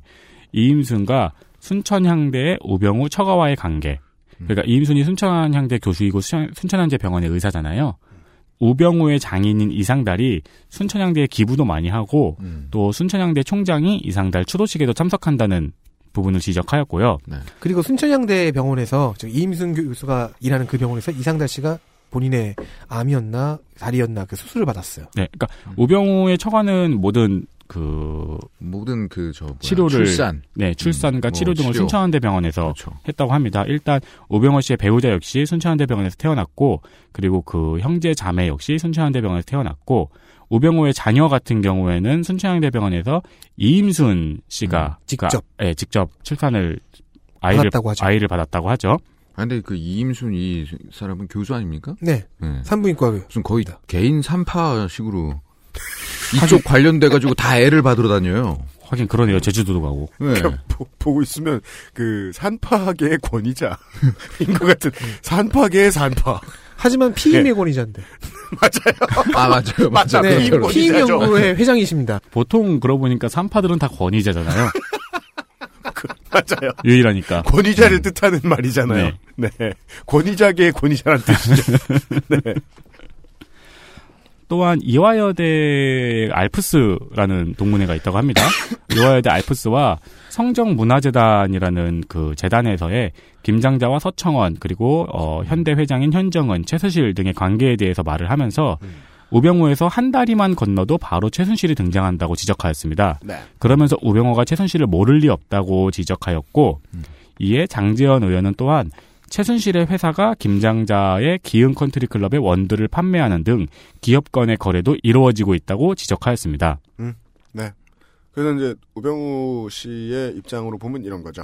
예. 한 다리 건너 음. 건너가면 나오는데 나는 음. 몰라요. 그러니까 어, 싸이를 몇 번 파도를 타보고 깜짝 놀랐다. 최순실이 있길래 이런 느낌이랄까요? 네, 그렇죠. 네. 그러니까 김장자 씨의 주변 관계에서 숟가락으로 딴 걸 살짝만 파도 최순실이 나오는. 그렇습니다. 그러니까 이게 그 우병우의 페이스북에 계속 네. 매일 친구 추천이 올라오는 알 수도 있는 사람. 알 수도 있는 사람 최순실. 우- 우병우가 그런 페북을 관계죠. 안 쓰는 바람에. 네. 네. 네. 이러한 지적들에 오병우는 자신은 최순실을 모르며 장모님께 물어봤을 때도 모른다고 대답하였습니다. 네. 어, 장모님께 물어봤는데 모른다고 대답을 했잖아요. 네. 근데 이 부분은 주목할 만한 점이 우병호가 장모에게 물어봤을 때 장모가 우병호에게 모른다고 답한 것을 우병호가 청문회에서 말하는 건 위증이 아니죠. 네. 왜냐면 우병우가 들은 것은 사실이니까요. 그렇죠. 네. 내가 이렇게 들었다라고 무슨 거짓말을 해도 위증이 아니죠. 네. 내가 뭐 초코에게 야옹 소리를 들었다. 하지만 초코는 그걸 입, 입증하거나 그 반대 입증할 수 없기 때문에 아, 뭐 먹을 거 주문할 수도 있어요. 네. 아, 그러니까 초, 초코를 증견으로 신청하지 않는 이상은 네. 네. 그리고 세월호 수사 방해 의혹이 있었습니다. 어, 우병호 중위는 2014년 6월 5일 세월호 사건 수사를 위하여 해경 본청을 압수수색하려는 광주지검 수사팀에 전화를 걸어서 압수수색을 방해했다는 의혹이, 의혹이 있었습니다. 이에 우병호 중위는 전화 통화 사실은 인정했습니다. 그러나 방해를 했다는 것은 부정하였습니다. 그렇습니다.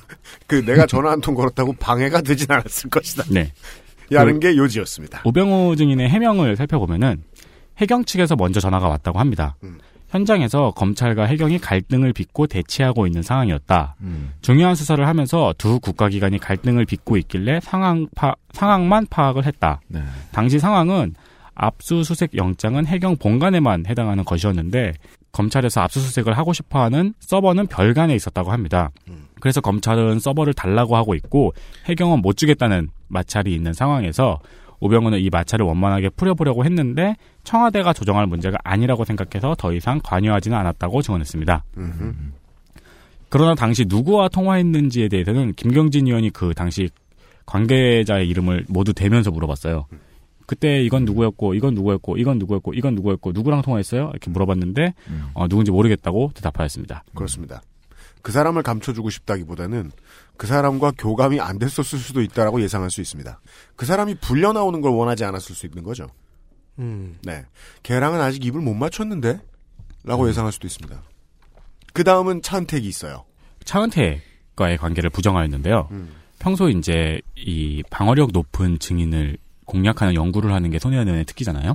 그래서 손혜연은 이번에도 색다른 공략법을 들고 왔습니다. 음. 이 디테일을 요하는 질문을 갑자기 던진 뒤 우병우의 고민하는 표정을 살피겠다는 작전이었습니다. 손혜원 의원은 그것을 말하죠. 표정을 잘 잡아달라. 네, 그러니까 내가 가해를 내겠다고 얘기한 거예요. 맞아요. 전략은 그런 사람 좋았는데 제일 싫어. 네, 전략은 좋았는데 얘기한 건 좀 아니었던 것 같은데. 그- 나는 저 근데 그런 사람 나오면 나오면 그 바보야. 어 진짜 가위낼 거야 이러면서 덜덜 떨어요 저는. 그 바보. 우병우가 최순실을 모른다고 이제 부정을 하였으니까 네. 최순실과 관련된 타임라인을 정리한 뒤 네. 우병우에게 최순실이 위협 인물인 걸 언제 알았냐는 질문을 했습니다. 음. 그리고 이제 이 질문을 하기 전에 우병우가 거짓말을 할 때 눈을 세 번 깜빡인다며 얼굴을 클로즈업 해달라고 이야기를 했습니다. 맞아요. 이에 국회 방송 카메라도 우병우 증인의 얼굴을 클로즈업했어요. 모두가 따라갔어. 음, 네. 네. 그 눈을 세 번 깜빡이진 않았습니다. 음. 당시에 당연하지. 방송을 보시고 계시던 국민 여러분들은 많이 눈을 깜빡였을 겁니다. 네. 저도 그랬고요. 예. 괜히 그래? 우리가 내가 깜빡이게 돼. 거짓말하면 깜빡이나. 근데 그때 운전을 하고 있었기 때문에 거짓말할 여지가 별로 없었거든요. 네. 네, 역시 당연히 깜빡이지 않았습니다. 이거는 미리 밑밥을 깔아서 깜빡이지 않은 게 아니라 음. 애초에 이 문제 제기가 말이 안 되는 거였어. 아니 말이 되- 된다고 하더라도 이걸 얘기하면 안 되지 않나요? 이게 뭔 얘기예요? 이거를 얘기하면 눈에서 피가 나도 참죠. 근데 최순실이 위험 인물인 걸 언제 알았냐는 질문은 다층적이죠. 예 아니요만 나올 수 있는 질문이 아니에요. 네. 최순실은 위험하지 않아. 내게 아주 좋은 사람이라고 라고 생각해도 아니요라고 말할 수 있거든요. 음, 음. 네. 몰라요라고 말할 수 있어요. 또한 손혜원 의원은 최순실이 차은택을 기흥 컨트리 클럽에 데리고 가서 잘 부탁한다고 소개시켜줬다는 사실을 지적하자 본인은 차은택을 모른다고 말했다고 언급한 후 노승일 증인에게 우병우 증인이 정말 차은택을 모를까요? 라고 헬프를 요청했습니다. 그때 갑자기 저 눈이 감돌죠. 네. 예. 이에 갑자기 노승일 증인이 파장이 클 것 같다. 점점점. 하자 네, 지금 라고 운을 띄우자 장내가 달아오르기 시작합니다. 조사위원들이 음. 말해 말해 이러면서 띄워줍니다. 파장이 커도 됩니다. 저희 때 졸고 있다가 갑자기 잠이 깼잖아요. 네. 네, 맞아요. 갑자기 장내가 달아오르기 시작하더니 어, 노승일 증인이 차은택의 법적 조력자인 김기동을 우병호가 소개시켜줬다고 고영태에게 들었다고 증언했습니다. 우병호는 역시 그런 사실은 모른다. 차은택도 최, 최순실도 모른다고 부정하였습니다. 그렇습니다. 이때 이제 노승일 부장의 그 사진 어제의 포토제닉이었습니다. 맞습니다. 크게 기쁘게 웃으며 이 말을 할 수 있게 되다니. 내 차례다. 그 윤세민 기자가 저기 사무실에서 누워있다가 네. 이 소리에 깨어났어요. 좀비처럼 다가왔어요. 저는 잠깐 졸면서 이제 딴 생각하고 있다가 예, 화들짝 일어나서 이제 갑자기 이 이때의 대화를 막 타이핑하기 시작했죠. 네. 그때부터 이완영 의원은 물론 하루 종일 그랬습니다만은 노승일 부장을 더더욱 두려워하게 되죠. 그 잠시 그러면 이 기- 김기동이라는 사람에 대해서 아주 잠깐만 한번 네. 얘기를 해보겠습니다. 김기동은 대한민국 법무부 소속 검사입니다. 음. 음. 64년생이고요.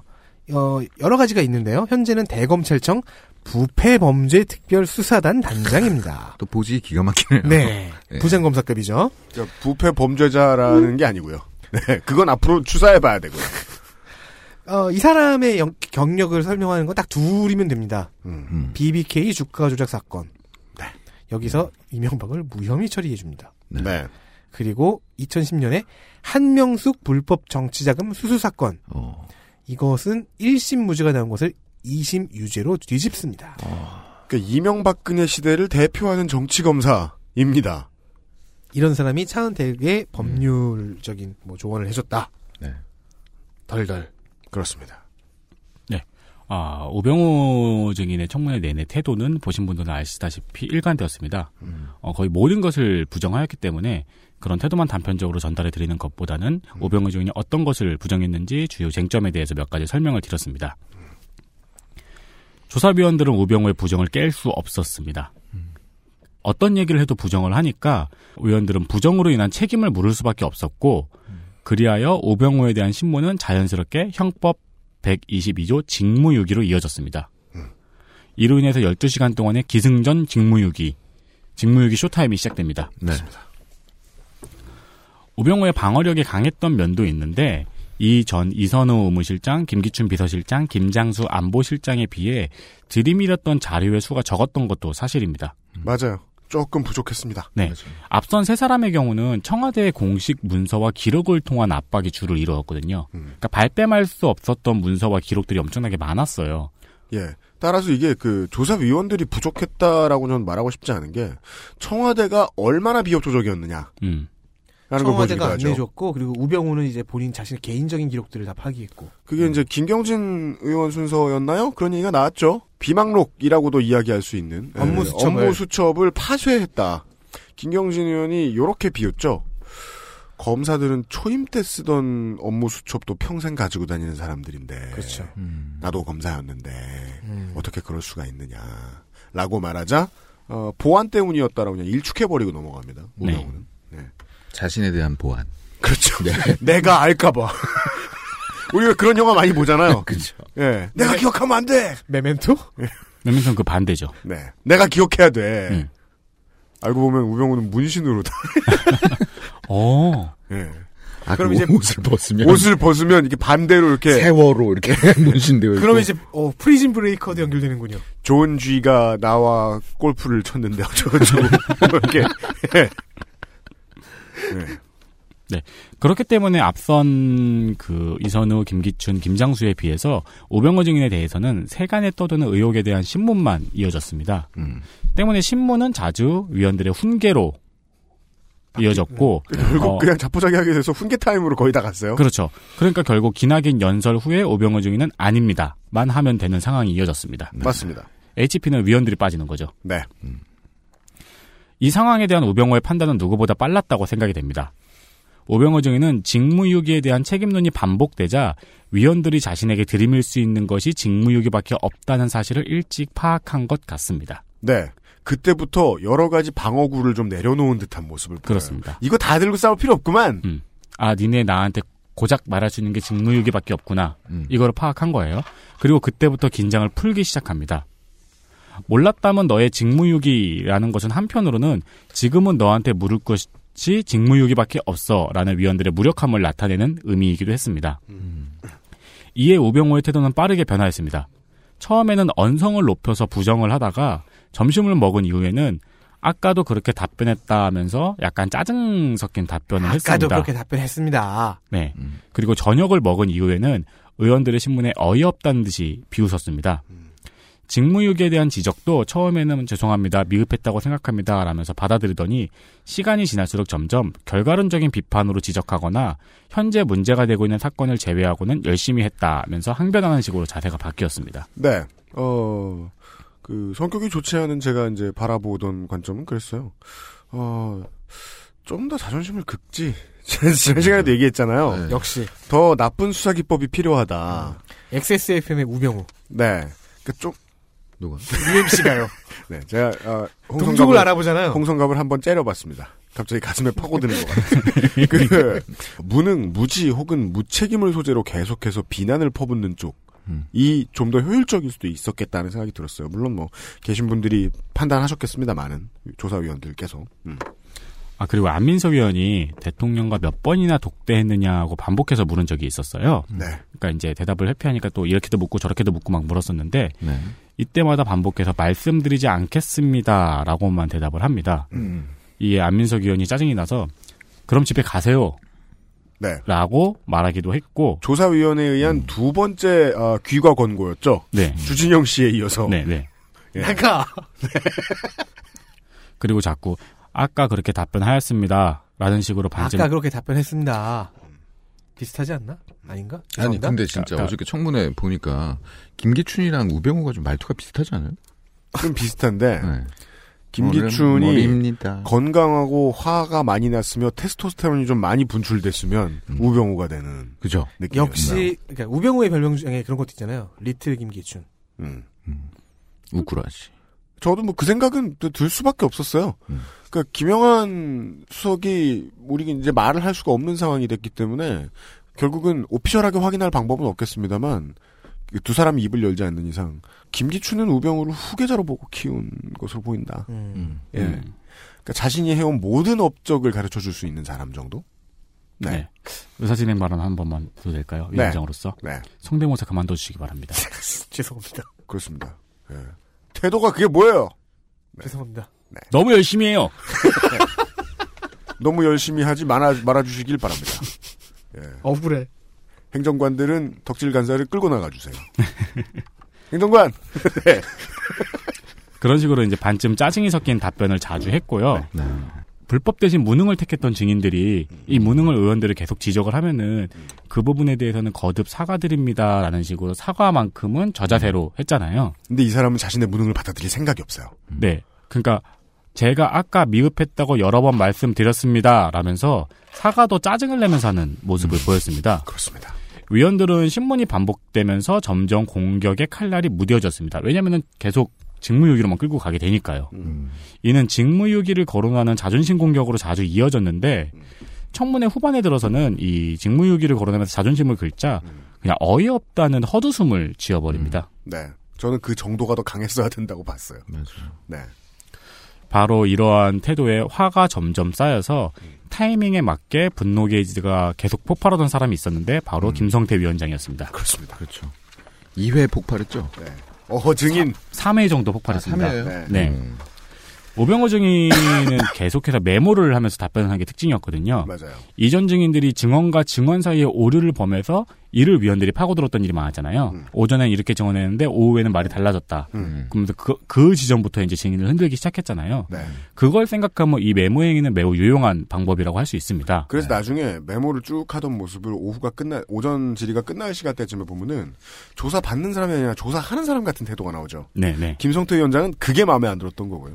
처음에는 안민석 의원이 이를 지적했습니다. 근데 처음에 지적했을 때 김성태 위원장은 신문에 효율적으로 답변하기 위해서 메모를 하는 것은 괜찮다고, 어, 증인은 개의치 말고 메모를 하라고 그런 식으로 이제 이야기를 했었는데 네. 시간이 조금 지나고 메모를 이제 계속하는 모습을 보이자 김성태 위원장이 메모는 위원들의 질의가 많을 때 그것을 정리하라고 하는 것이지 본인의 답변 내용을 메모하지 말라.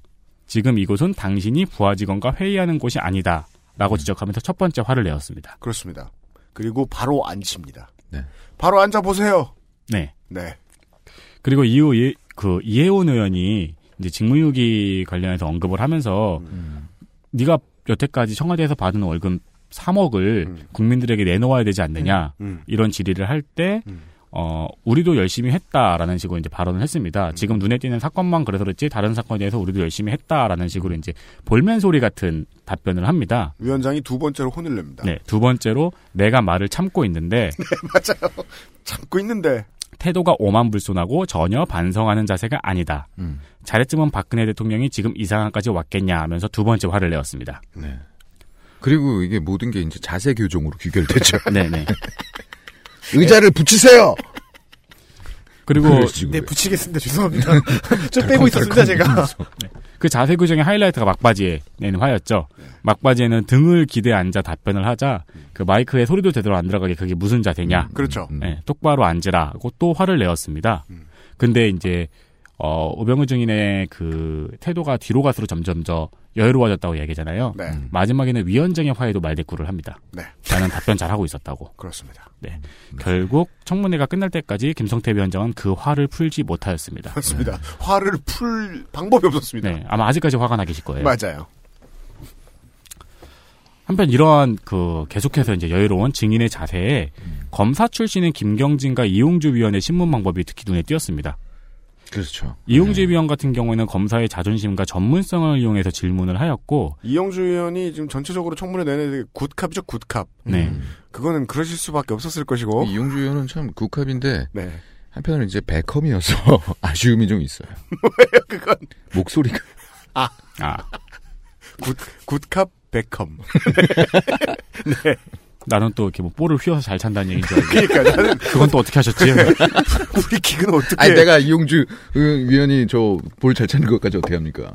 이용주 위원의 경우에는 그 질문을 하기 전에 증거와 그리고 질의의 법적 의미에 대해서 설명을 하고 뭐 맞죠 이런 게 맞죠 이런 식으로 동의를 받고 그리고 질문을 했어요. 이래저래 해서 질문하는 겁니다. 네, 네. 그리고 뭐 이런 이런 자료는 이런 법적 증거가 있다는 거 아시죠? 이런 식으로 네 그렇게 질문을 하고 이에 우병호 증인 역시도 다른 질의와는 다르게 다소 진지하고 성실하게 답변하는 모습이 보였습니다. 우병우를 가장 잘 이끌어냈습니다. 네. 네, 국민의당 이용주 의원이. 또한 김경진 위원의 경우에는 우병우의 단답식 부정을 듣고 이에 감정적 대응을 하지 않고 바로 다음 질의로 넘어가면서 많은 질문을 하고 많은 대답을 이끌어냈습니다. 네, 이것은 표면적으로는 보면 되게 허무한 질답으로 보일 수도 있겠지만 어, 증인과 감정 싸움을 하고 있는 다른 위원들의 신문보다 오히려 효과적으로 보인 면도 있습니다. 왜냐면은 일단 증인이 많은 대답을 했으니까요. 그러니까 더 많은 류의 부정을 했으니까요. 네. 향, 이것은 향후 검찰 수사에 대한 최대한 많은 힌트를 주겠다는 큰 그림으로 보이기도 하고 맞습니다. 또한 모든 것을 부정하고 있는 증인에게 그 부정이라도 최대한 많이 끌어내겠다는 전략으로 보이기도 했습니다. 네, 그럼요. 네. 어쨌든 스텝이 많아지만 그만큼 꼬일 가능성이 늘어나니까요. 네, 이게 이제 어저께 청문회 그 제가 꼽는 이제 백미 음. 검사 대 검사 맞아요. 예. 음. 그리고 김경진 위원이 이 질의할 때 우병우 증인에게 질의할 때만 이 몸을 약간 틉니다. 그러면서 음, 네, 음. 이 턱을 괴요. 네. 맞아요. 이제 취조실에서 자기가 이제 할 수 있는 김경진 기법 중에 하나라고 봐요. 네. 의원은 수사 기법을 동원합니다. 네. 예. 그래서 이제 어저께 마지막에 이제 그 후에도 나오니까 얘기? 아니 안 납니다. 안 마- 나요? 말씀하십시오. 어. 어떻게 알았을까? 어떻게 알았을까? 우지아라스가이 어떻게 알았을까? 네, 저는, 저는 그거는 네. 거의 그 내부자들의 한 장면이었어요. 제가 그래서 네. 그런 생각은 들었어요. 보면서 내가 만약에 범죄를 저지르면 음. 김경진 의원 말고 이영주 의원 같은 검사를 배정받았으면 좋겠다. 저도 그 검사가 이거야 꼭 뭐 모르실 수도 있는 거 아니겠습니까? 이렇게 일단 나를 보듬어 주잖아. 아, 네. 걸릴 때 어. 걸리더라도 네. 이제 어저께 그 신문 장면에서 우병우 증인이 굉장한 타- 심리적인 타격을 입은 것 같았어요. 예. 그 음. 김경진 어떻게 의원. 알았을까 음. 했을 때 김경진 의원이 우병우 증인의 후배잖아요. 네. 네. 그러다 보니까 기수로는 두 기수 아래고 네. 나이는 한 살인가 많은 걸로 알고 네, 있어요. 그러니까 예. 기수가 음. 두 기수 아래잖아요. 그렇죠. 예. 렇다 보니까 저는 이 거만했던 자세라든가 음. 그런 신문 스타일도 자존심을 긁기 위한 방법이라고 그렇죠. 네. 었 맞습니다. 네, 네. 생각이 들었습니다. 정확히 보였어요. 예. 음. 그리고 마지막에 어떻게 알았을까라고 음. 하는 그 타임 같은 경우에는 그 정확히 자존심을 긁고 그렇죠. 마지막에 우리 사이의 우위를 내가 가져가겠다라는 의도가 좀 엿보였다고 판단이 됩니다. 네. 그 정도 긁히자 음. 흔들렸어요. 네. 그리고 또한 수사와 관련된 법적 디테일을 물으면서 그 대답을 이용해 논지를 전개하기도 했습니다. 그러니까. 한편 방어력이 강한 우병우와는 별개로 그 주변인이 스플래시 데미지를 입은 사건도 있습니다. 그렇습니다. 불쌍한 사람. 울트라 옆에 저글링이 갑자기. 네. 근데 이 사건은 의외로 크레센도처럼 점점 확대가 되었는데 네. 우병우의 도시락을 들고 온 지인이 그 음, 주인공이었습니다. 그렇습니다. 또 유닛이 작을수록 스플래시 데미지가 크게 먹어서. 먹어서, 네. 그러니까 이분이 정- 이제 그 유명한 어저께 벤토맨이죠. 벤토맨. 네. 박영선 의원이 효성그룹 조현문 전 부사장의 사건을 수임하면서 받은 2억 원의 수임료에 대한 국세청 제출 자료를 요구했습니다. 네. 이외에 장재현 의원이 이거 홈택스에 들어가면 20분이면 자료를 받을 수 있다. 음. 고 말을 했고 그러니까 장재현 의원의 이 발언이 매우 신중했다고 느껴지는 게 네.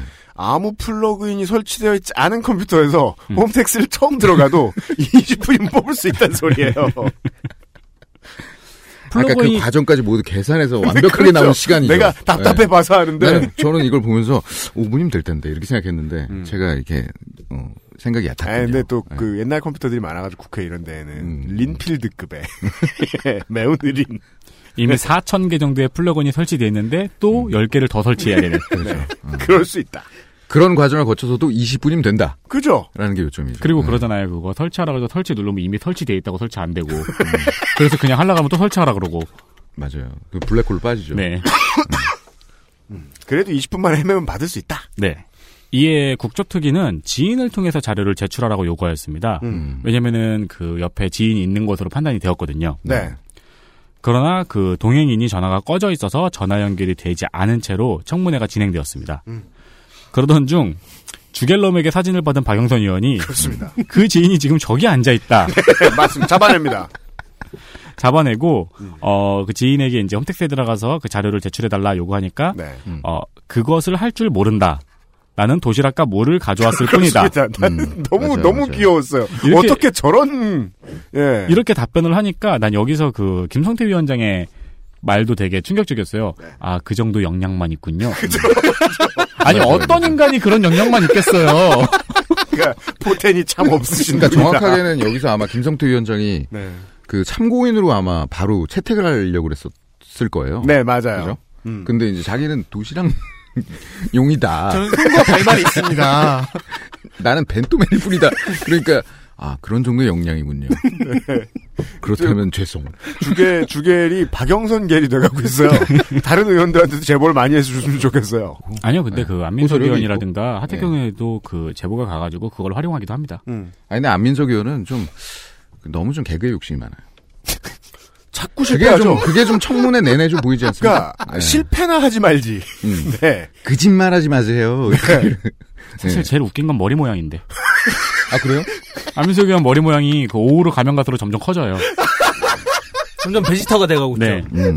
아니 그래도 그 저기 청문회 아니 저 저 청와대 그 현장 조사하러 갔을 때 그 네. 사진을 보면 안민석 의원이 되게 멋있게 나옵니다. 음, 네, 네. 음. 머리가 쫙 날리면서 아. 네, 느와르 사진같이 보여요. 제가 그렇게 부푸는 곱슬이어서 아는데요. 아, 네. 네. 어, 저녁에 가까워가면 갈수록 점점 머리가 아, 이렇게 커져요. 음. 앞으로처럼 아 커지는군요. 장마철에 짱이에요. 어, 아, 동의해요. 그런 슬픔 제가 몰라서 죄송합니다. 어쨌든 도시락과 물을 가져오는 역량밖에 없는 이 아 진짜 이분 진짜 심지어 직함은 전무예요. 손과 발만 있어. 이거 배달 대행 같은 한솥이에요 시키면은 뭐예요? 배달비 4,500원이면 해주거든요. 푸드 푸풀. 응. 네. 그래서 그러니까 나는 나는 배민 라이더다.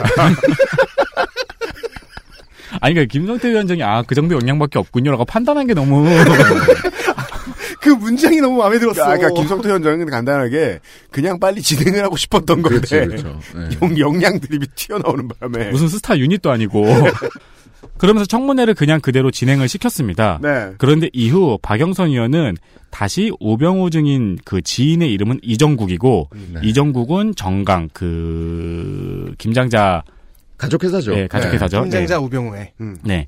정강의 전무이며 이상달 회장의 사촌 동생 음. 화성 땅 차명 당사자, 강남역 땅을 넥슨과 거래한 사실을 정확하게 알고 있는 사람이라 지적하며 아 영영이 풍부한 사람이었네. 엄청나게 그렇죠. 풍부하잖아요. 저 아니 뭐 뭘 거래해도 도시락은 먹어야지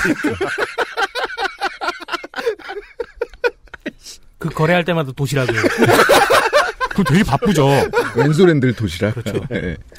국세 국세청 자료도 뗄 수 있는 사람이라고 지적을 했습니다. 그 정도 역량은 있다.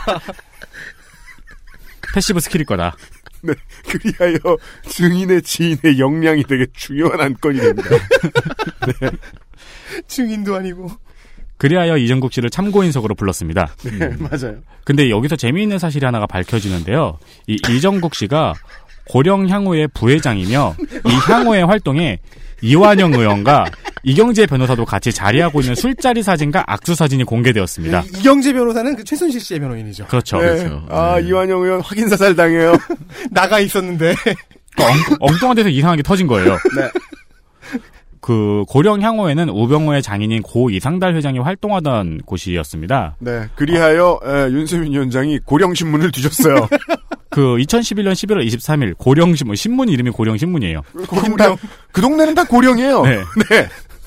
고령신문에는 고령군 재경향후의 사무총장 당시엔 사무총장이었나 봐요. 네. 사무총장인 이정국 씨의 인터뷰 기사가 실려 있습니다. 음. 그리고 이 기사의 마지막에는 이정국 사무총장의 양력이라며 현 정강건설 대표이사, 음. 현 도시비전 대표이사, 또 현 기흥 컨트리클럽 전무이사라고 라고 써있다. 써 있습니다. 네. 그 이 사진은 이제 그 해당 고령 향후의 카페에서 네. 직접 이정국 씨가 올린 사진이죠.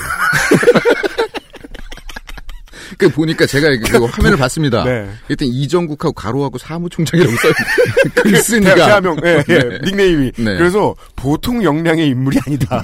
사진도 그러니까 올릴 줄 안다. 게시도 카페도 가능하고요. 이렇게 돼. 계약도 하고요. 네. 유일하게 홈택스만 못할 것이 아닐 것이다. 네.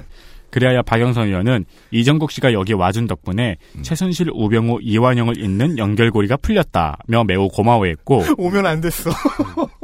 그리고 여기서 이정국 씨는 현 사태 때문에 계속 회장님 억장이 무너지십니다. 회장님 억장이 무너지십니다. 이 말만 반복하다가 그대로 네. 페이드아웃 됐어요. 네. 왜냐면, 음. 사라졌죠. 준비가 안 됐다가 프리스타일 갑자기 했었어야 됐어가지고, 예, 도움이 되는 말을 못 평소 하거든요. 모시는 주군의 건강 상태만 그 읍조리, 읍조렸죠. 음. 귀가 잘 안 들리십니다. 그렇습니다. 네. 음. 아, 예, 예, 예. 이 정도였습니다. 어, 우병우 중위는 이겼다. 음. 하지만, 어, 그, 김경진 의원의 저 조사에서 그 질의에서 드러난 중요한 이게 힌트라는 점은 지금 특검에서 몸을 풀고 있는 검사들에게 준 힌트다. 우병우를 이렇게 상대하면 된다. 음. 피의자로서의 우병우는 그걸 보여줬다는 정도의 소득 정도가 있었다. 네. 그리고 그 김경진 의원 같은 경우에는 계속해서 질문을 했잖아요. 단답식 부정을 듣고 그래서 질의 시간 내에 굉장히 많은 답을 이끌어냈어요. 그렇죠. 네. 그럼 이제 검사들이 그거를 뜯어보겠죠. 네. 그러니까 많은 위증을 이끌어내는 것일 수도 있습니다. 네. 예. 따라서 이 우병우 증인은 조사위원들과 위원회 전체로 하여금 어, 위증에 대한 벌을 정말 받게 만들어야겠구나라는 확신을 더 많이 가져다 주기도 했고요. 실제로 이날 뭐 김성태 위원장을 비롯해서 음. 뭐 위증에 대한 고발, 불출석에 대한 고발, 특검으로 넘기는 또 얘기 이런 것들이 굉장히 많았거든요. 네. 네. 즉 여기서 끝내는 것이 아니라 여기서 미연결된 것들은 특검으로 넘겨버리겠다. 네. 여기서 끝난 사람은 이완영 의원뿐이었죠. 네. 네. 따라서 이제 이런 교훈을 남깁니다. 결국 그 도시락은 배달 대행 업체에 시키자.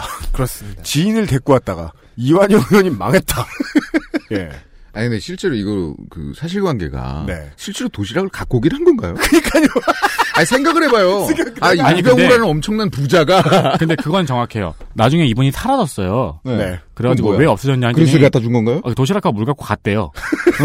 안 드셔서 뭐? 아니 다 먹었으니까. 아, 다 먹었어. 아, 그럼 재활용 그릇도 아닌 거를 그럼 사기에다. 해. 설거지가 밀리면 안 된다. 그- 어. 저 코스트코 피자만한 큰 걸 들고 왜 엄마들 그 밥보자기 있잖아요. 상 쟁반채로 이렇게 들고 오는 아 거. 그거는 머리 아니야. 이어야죠. 말고 요즘 피자 업체들 배달 가방 있잖아. 온열 가방. 네. 그 그랬을지도 모르. 부분은 진짜 쓸데없이 괜히 궁금하네요. 그러니까 그 진짜 도시락 갖고 네. 왔다가 아, 도시락을 지참하는 역량만큼은 최고일 것이다. 라고 예상해 보면서. 예. 어, 아 그리고 그 개인적으로는 네. 이때 그 결국에는 이 자료를 안 갖고 제출 이날 제출을 안 했잖아요. 네. 그래서 김성태 위원장이 왜 제출 안 했냐라고 우병우 증인에게 물었을 때 네. 아, 공인인증서가 없어서 그렇죠. 라고 대답을 했는데 왠지 이 대답만큼은 네. 너무너무 인정해주고 싶었습니다. 맞아요.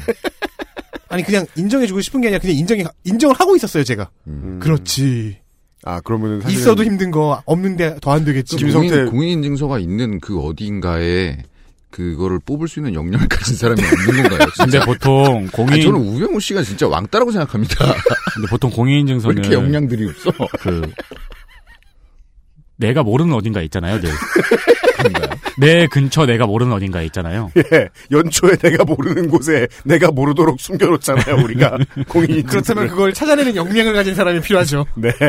도시락만 갖고는 할 수 없다.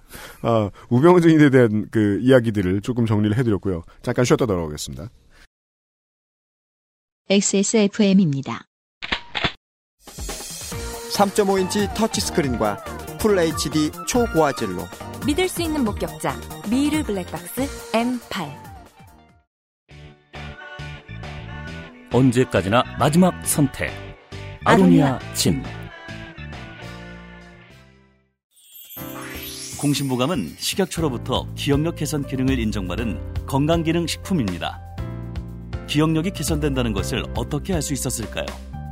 인체 적용 시험을 통해 공신보감을 섭취한 사람들이 기억력 개선에 도움을 받았다는 사실을 증명하였습니다. 공신보감과 함께 소중한 기억을 오랫동안 간직하세요. 공신보감이 기억력 개선에 도움을 줄 수 있습니다.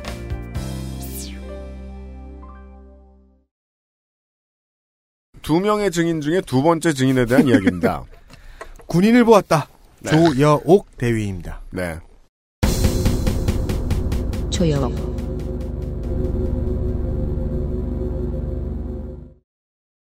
참군인이죠. 참군인.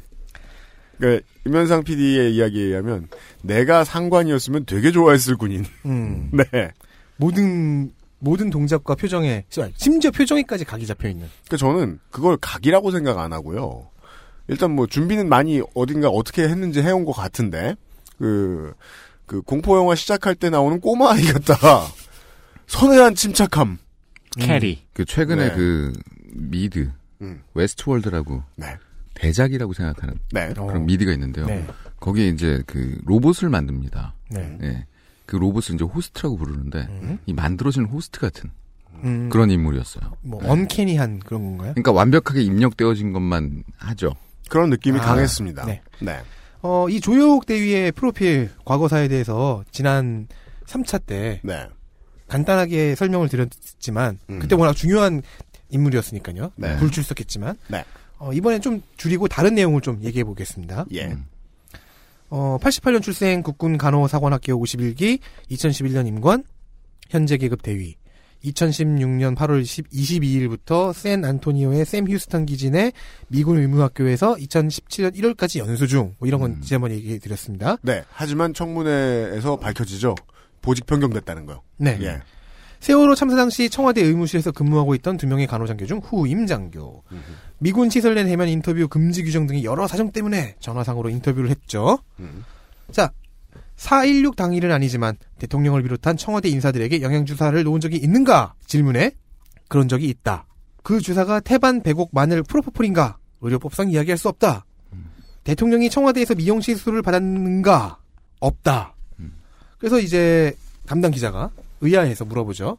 어, 어떤 것은 의료법상 이야기할 수 없다고 하고 어떤 것은 아예 없다고 확실하게 얘기하는 이유가 뭐냐. 둘 다 의료법상 얘기할 수 없는 거 아니냐. 그랬더니 어, 아닌 것은 아니다. 없는 것을 없다라고 하는 것은 의료법 위반이 아니다라고 진술해서 네. 이른바, 어, 스무고개 진술. 의료법상 이야기할 수 없다 이퀄 yes. 음. That means yes로 네. 어, 진술하고 맙니다. 음. 또한 당시 자신의 근무 장소가 부서로서의 의무실이 사용하는 공간이 음. 두 개가 있는데 의무실이라는 공간과 의무동이라는 공간이다. 네. 그리고 자신은 그 중에서 의무동에 근무했다.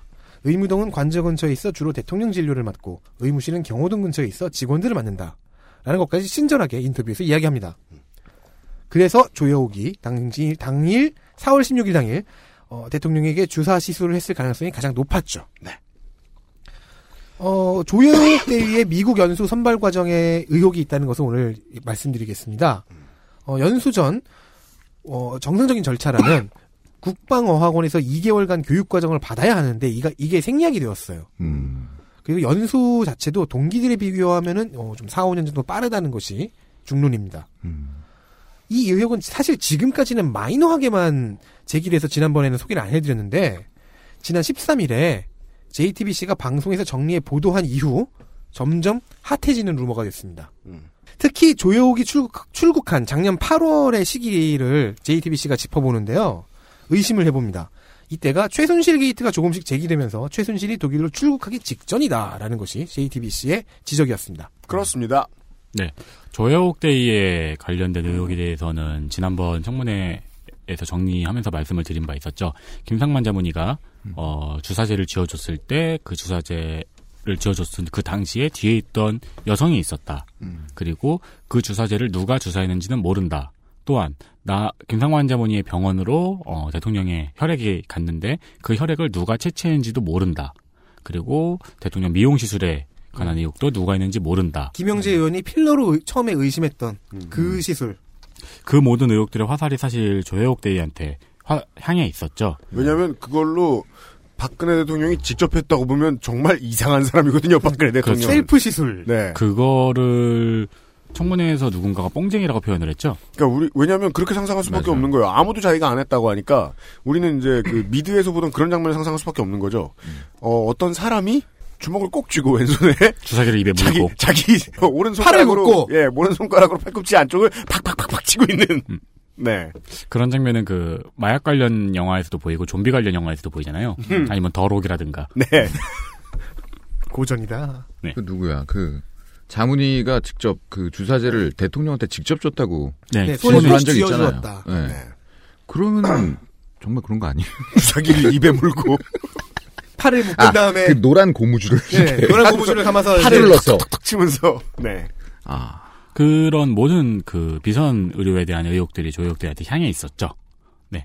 그래서 이번 조혜옥 대의 출석으로 인해서 그런 것들이 밝혀질까 많은 사람들이 기대를 했었습니다. 했었습니다.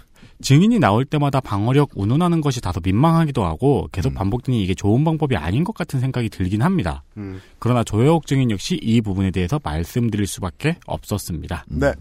조혜옥 증인은 청문회 내내 말 그대로 표정 하나 안 변하고 눈 하나 깜빡하지 않고 의원들이 묻는 모든 의혹을 다 부정하였습니다. 웨스트랜드의 호스트. 네. 이재용 부회장이랑 비교해 보시면 좋죠. 조여옥 대위는 웃지도 않았어요. 음. 네, 되게 웃긴데 어떤 상황들이 조여옥 대위는 웃지도 않았어요. 그 어떤 방어력이 강한 증인들도 자기 변명을 하기 위해서 사견 혹은 감정적인 설명을 변명을 덧붙이잖아요. 네. 근데 조혜옥 대위는 그것도 없었습니다. 네. 네. 맞아요. 여태까지 청문회가 지- 진행되면서 저는 이 조혁 대위가 제일 센 그랬어요? 사람이라고 보입니다. 음. 네. 정말 청문회용 최고였어요. 수비 캐릭터론. 음. 네. 그러나 자세히 살펴보면 몇 가지 허점이 있어서 위증을 하고 있다는 의혹을 가질 수 있습니다. 그럼요. 음. 죄송하지만 좀 더 정확히 말하면 의혹보다는 위증을 하고 있다는 심증 정도를 가질 수 있습니다. 아 그러네요. 네. 네, 어, 살펴보겠습니다. 첫 번째는 미국에서의 의사 이사입니다. 안민석 의원이 이전 청문회나 기사에서 밝혔던 내용들을 조혜옥 대에게 확인하면서 나왔던 부분인데 청문회에서 조혜옥 증인에게 나온 증언을 정리하자면 미국에서의 행정은 행적은 이렇습니다. 8월 22일에 미국에 도착해서 홈스테이에 5일 정도 묵었습니다. 이 홈스테이의 가격은 월세 70만 원 정도. 이후 거리가 너무 멀어서 영해 호텔로 옮겼다 했습니다. 이때 안민석 의원이 내가 그 홈스테이한 집에서 부대까지 가봤다. 20분 걸리더라. 라면서 이야기를 하자 아침에 차가 막히면 1시간 정도 걸린다고 답변하였습니다. 그렇습니다. 음. 유면상 PD 의 입장과 약간 비슷하죠? 네. 아니 나는 한 시간 반 걸리죠. 네. 죄송합니다. 예. 그리고 갑자기 이러니까 조혁 대위 편들고 싶네. 그리고 옮긴 영의 호텔에선 8월 26일부터 11월 29일까지 있었다는 증언을 했습니다. 근데 이 호텔의 가격이 한 달에 약 200만 원입니다. 음. 음. 간호장교 대위의 월급으로 충당하기는 어려운 금액이죠. 처음에 이제 호텔이 한 달에 200만 원이니까 비싼 건 아니구나라고 생각하고 있다가 네. 그 위관장교의 월급에 대해서 생각을 하니까 미친 짓이구나. 그렇죠. 네. 네. 근데 이제 그 저 지원금이 나왔다고 했죠. 네. 근데 그래서 그- 지원금으로는 비싸고 좋은 데 갈 순 없잖아요. 아니 근데 이제 일단 뭐 예를 들어 UMC가 저를 출장을 보냅니다. 예. 그러면 1박 얼마 챙겨줄 거예요? 그러니까 하얏트 호텔로 보낼 수는 없어요. 그렇죠. 네. 그러니까 이제 장급. 네. 어. 맞아요. 장급으로 해서 한 4만 원에 싸게. 그리고 가급적 예. 그, 그 온돌방 합성하는 것 같아. 1층. 그렇죠. 네. 그럼 3만 원으로 합시다.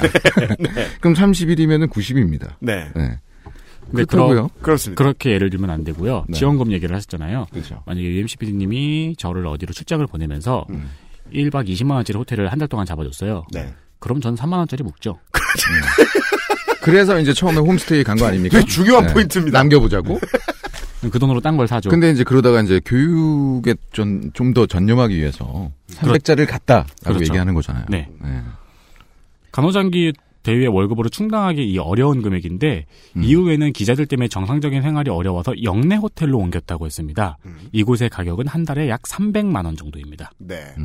어, 역시 안민석 의원은 대위 월급으로 충당이 안 되는 것으로 옮긴 것이 이해가 되지 않는다고 물었지만 교육에 충실하기 위해 자기 자신 개인의 선택이었다는 납득하기 힘든 대답을 하였습니다. 그래 안민석 의원이 이런 얘기를 했죠. 그 자기가 가봤는데 음. 기자 없었다.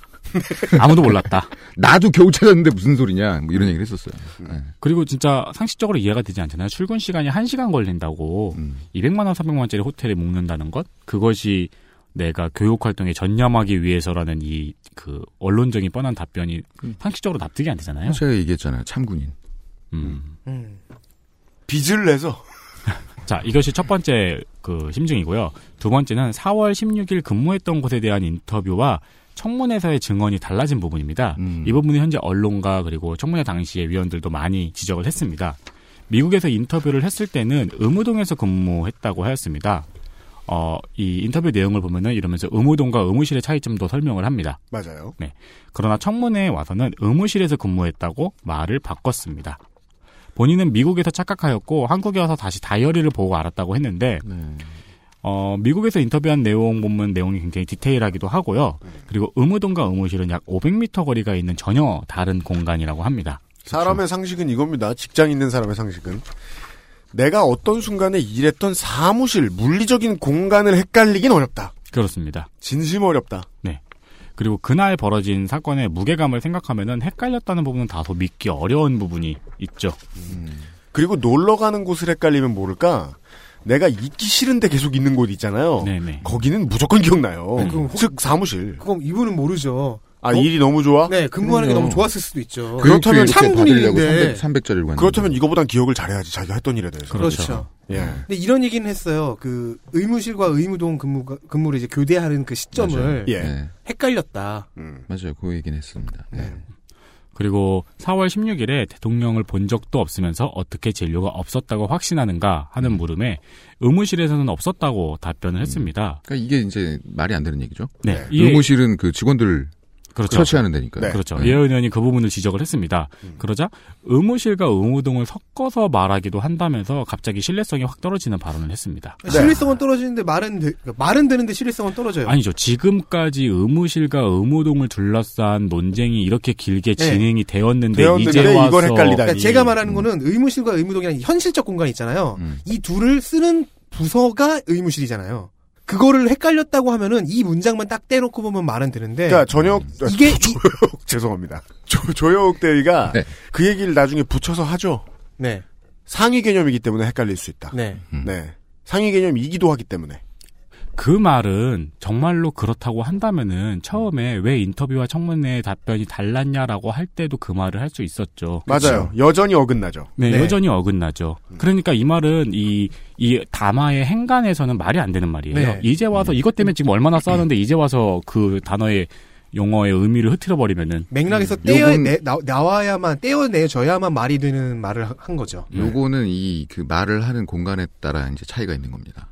네, 요건 그 이제 말을 청문회였고. 했습니다. 네, 그 얘기를 하죠. 그- 거기는 이제 인터뷰. 밑에 줄 왜냐하면 좀- 법적인 책임이 없죠. 밑에 줄 좀 읽어주시겠어요? 아 그래요? 뭐 있어요? 제가 그대로 읽어볼게요. 읽어볼게요. 아, 아, 죄송합니다. 이어서 이혜원 의원이 인터뷰할 때는 이 둘을 정확하게 구분했는데 이제 와서 무슨 소리냐고 물었습니다.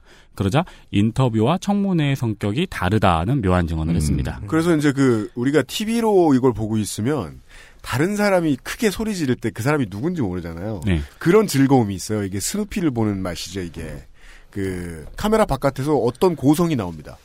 그러면 인터뷰에선 거짓말하는 거야라고요. 음, 음. 이혜훈 의원이 그렇게 화를 냈죠. 아니 그러면 인터뷰에서 거짓말 한 거냐? 인터뷰도 결국에는 국민들한테 얘기한 건데 그러면 거기서 국민들한테 거짓말 한 거냐?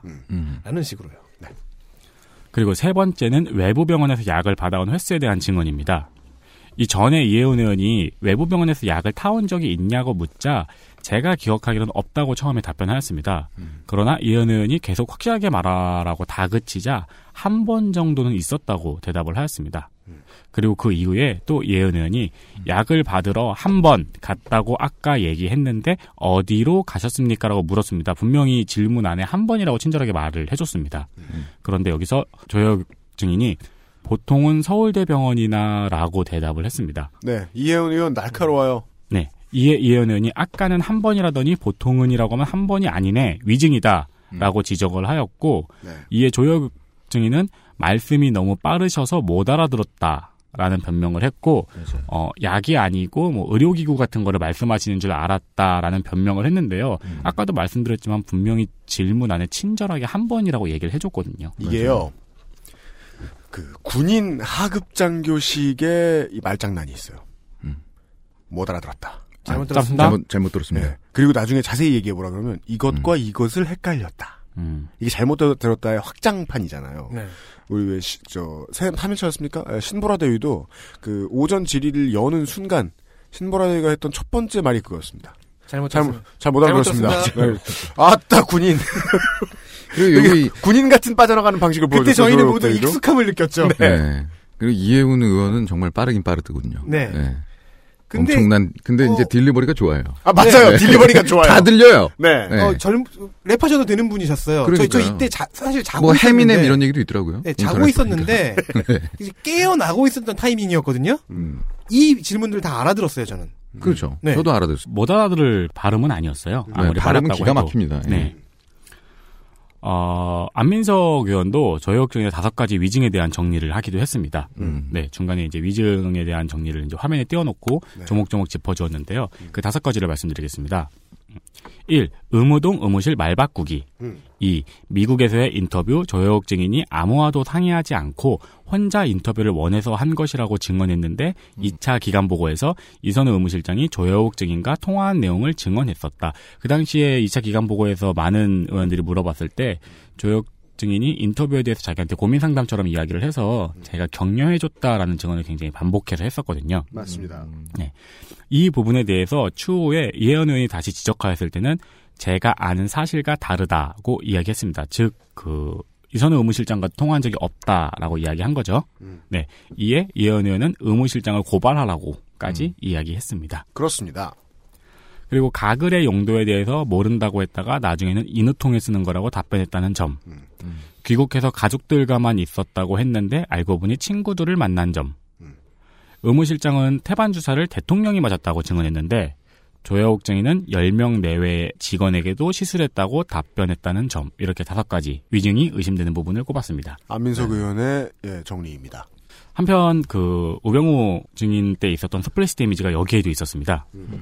조혜옥 증인과 동행했던 사람도 참고인으로 불려 나왔습니다. 이는 박영선 의원의 그 참고인 연성 능력을 인정할 수밖에 없는 부분인데 방청석에 앉아 있는 동행인이 조, 짚어냅니다. 네, 조혜옥 증인 옆에 계속 붙어 다니면서 군에서 나온 감시자 역할을 의심하면서 불러 세웠습니다. 음. 네. 이건 정확하게는 저 박영선 의원이 찾아낸 게 아니라 시사인 기자가 찾아낸 겁니다. 아 그런가요? 네. 시사인 기자가 찾아내서 알려주죠. 어. 예. 이 동행인은 조혜옥 증인과 동기인 이슬비 대위였습니다. 네. 청문회 못 보셨던 분들이라면은 이슬비 대위라니 무슨 소리야 하면서 검색어 이건 뭐지 하고 눌러보셨을 겁니다. 네. 음. 이때 등장합니다. 어, 원래 이날이 휴가 날짜였는데 공교롭게도 이날이 청문회 날과 맞아서 동행을 했다고 말을 했습니다. 음. 그러면서 이를 근무지인 국군 수도병원에 보고를 하자 국방부에서 공가 처리를 고려하겠다는 답변을 해서 논란을 불러일으켰습니다. 그러니까 이 얘기를 왜 했는지 모르겠어요. 그러니까요. 여기 진짜 이게 웃긴 게 패착 엄청난 네. 패착이죠. 근데 이 얘기를 안 해도 문제가 그러니까 되는 이게 she 것이 dropped the ball.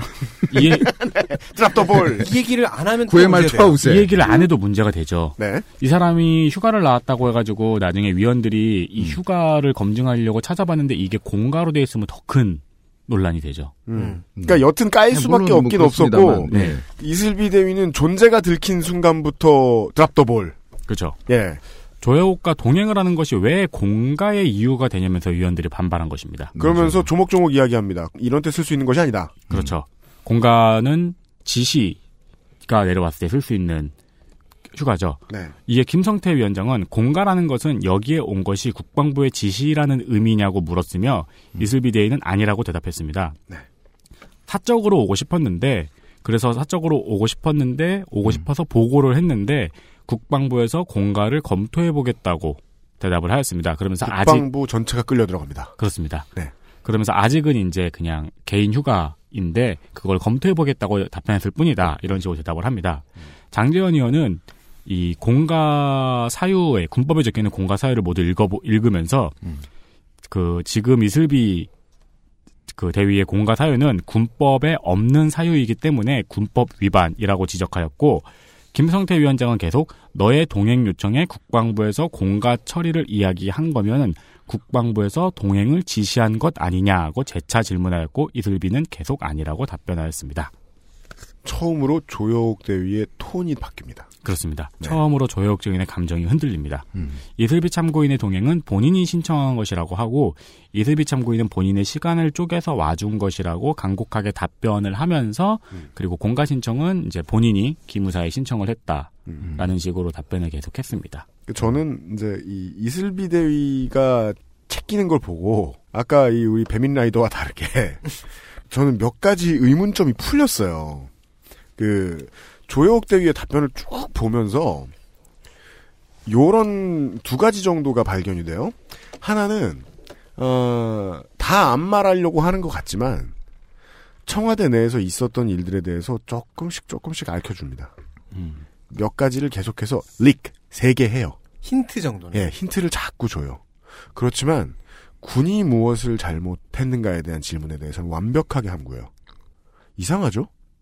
청와대는 엿을 매길 수 있는데 군은 엿을 매길 수가 없어요. 계속해서 위원들이 의심했던 게 그거잖아요. 누가 시켜서 이랬느냐. 음.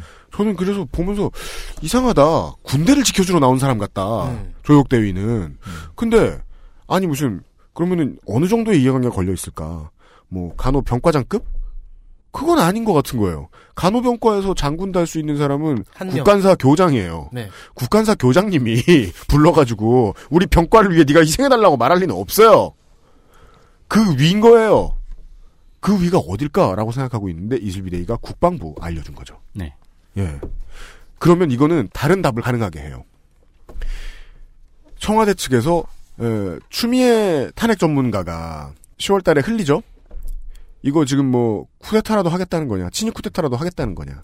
청와대에서는 근거 없는 소리 하지 말라고 진짜 기분 상해합니다. 네. 여기서 의심해 볼 수 있는 건 알자회고 뭐고 청와대는 행정부는 군을 컨트롤하지 못한다. 군은 청와대에 협조적이지 못하다. 음. 그 정도의 심증만 있었는데 그걸 알려준 거죠 지금. 국방부는 스스로만 지키면 된다. 아니면은 그런 이 사태에서. 판단을 이제 내렸다. 네. 국방부는 엑소더스다. 를 알려줬어요. 아무튼 어, 조혁 대위가 알려준 게 아닙니다. 조혁 대위는 힌트만 줬는데 네. 이슬비 대위가 쫙 퍼뜨렸습니다. 이 정도의 성과가 있었던 것 같습니다. 잠시 전하는 말씀을 듣고 예 한번 얘기했다가 또 얘기해야 되는 사람들이 좀 있네요. XSFM입니다. 보조전원 장치와 차량 배터리 보호 기능으로 믿을 수 있는 목격자 미르 블랙박스 M8 순하고 좋은 것만 먹어야 할 우리 아이 영양 간식을 찾고 있다면 프리미엄 세이프 푸드 아임닭 고통받는 사람들을 위해 60일의 건강보험증 캠페인에 참여해주세요. 당신의 참여가 제도를 바꾸는 시작입니다. 아름다운 재단.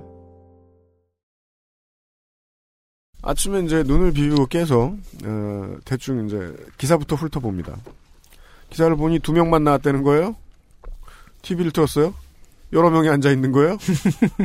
저 사람들은 뭐지? 했는데 네. 참고인이었죠. 그 사람들은 제 시청자로서의 제 입장으로 보면 어, 나를 재밌게 해주려고 나온 사람들이었어요. 네. 누구부터 봐야 될까요? 저는 전혀 재밌지 않았고 힘들었습니다. 음.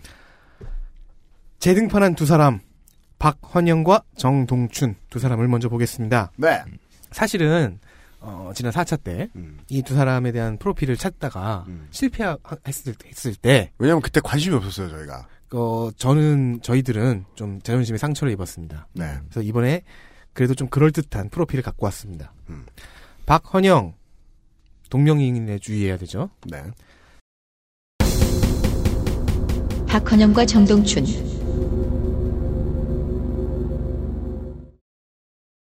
칠십팔 년생 한국 최대 태권도 특기자이며 97학번으로 추정됩니다.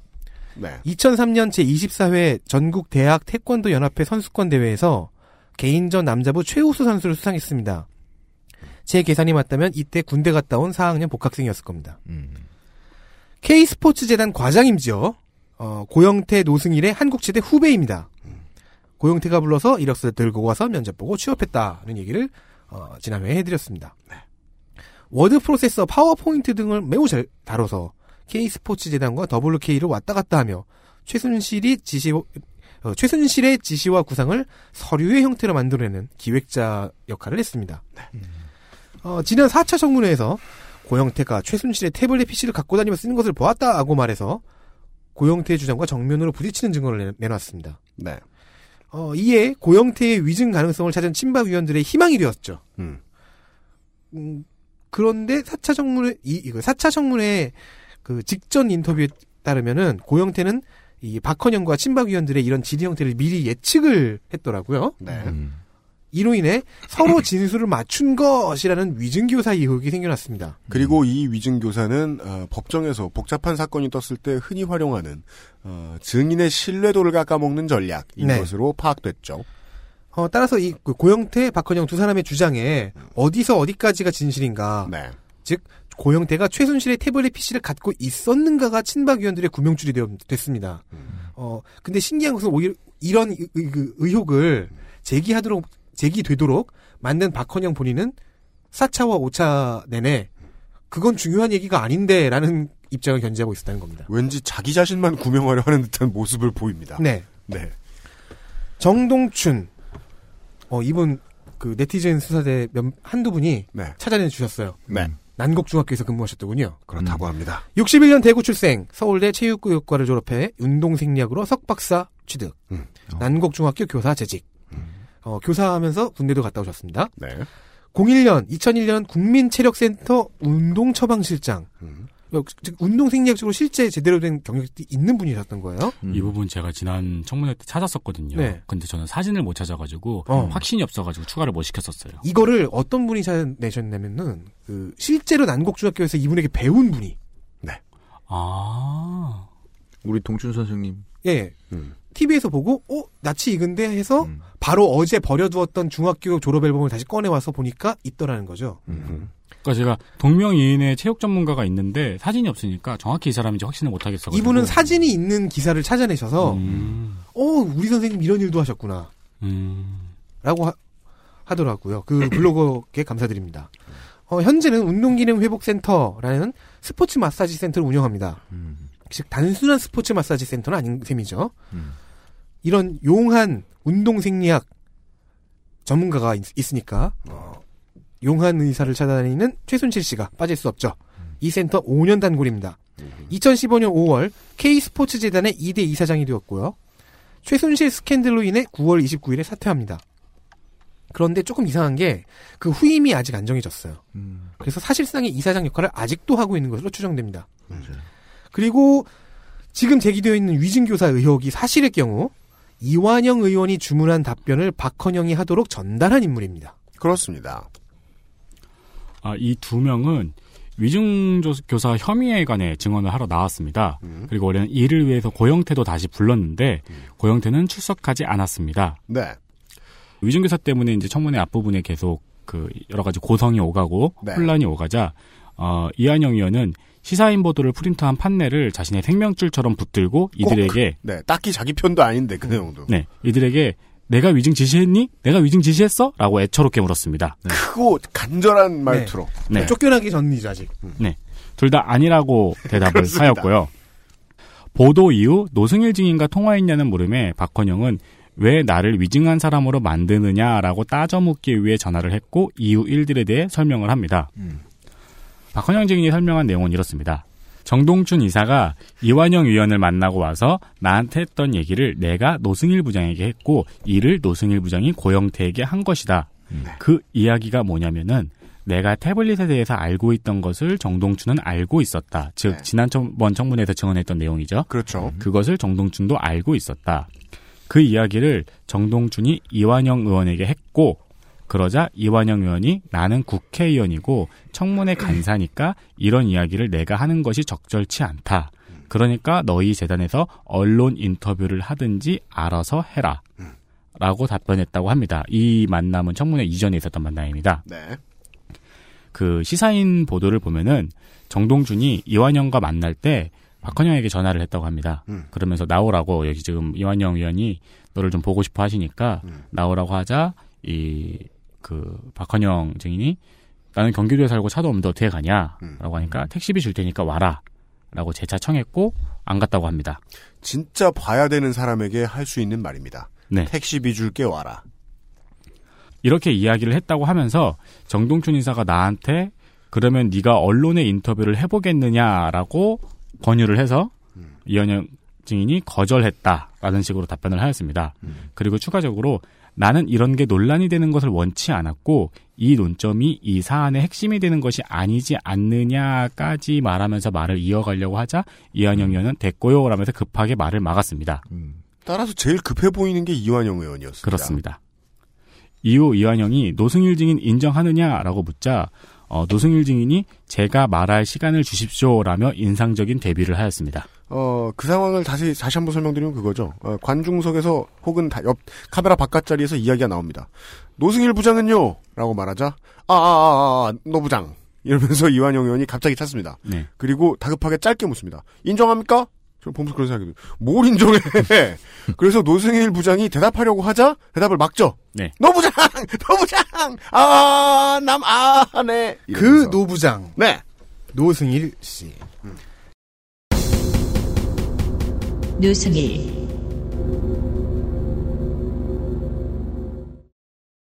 칠십육 년생 한국체대 95학번 배드민턴 특기자입니다. 고영태와 동기이며 20년 지기입니다.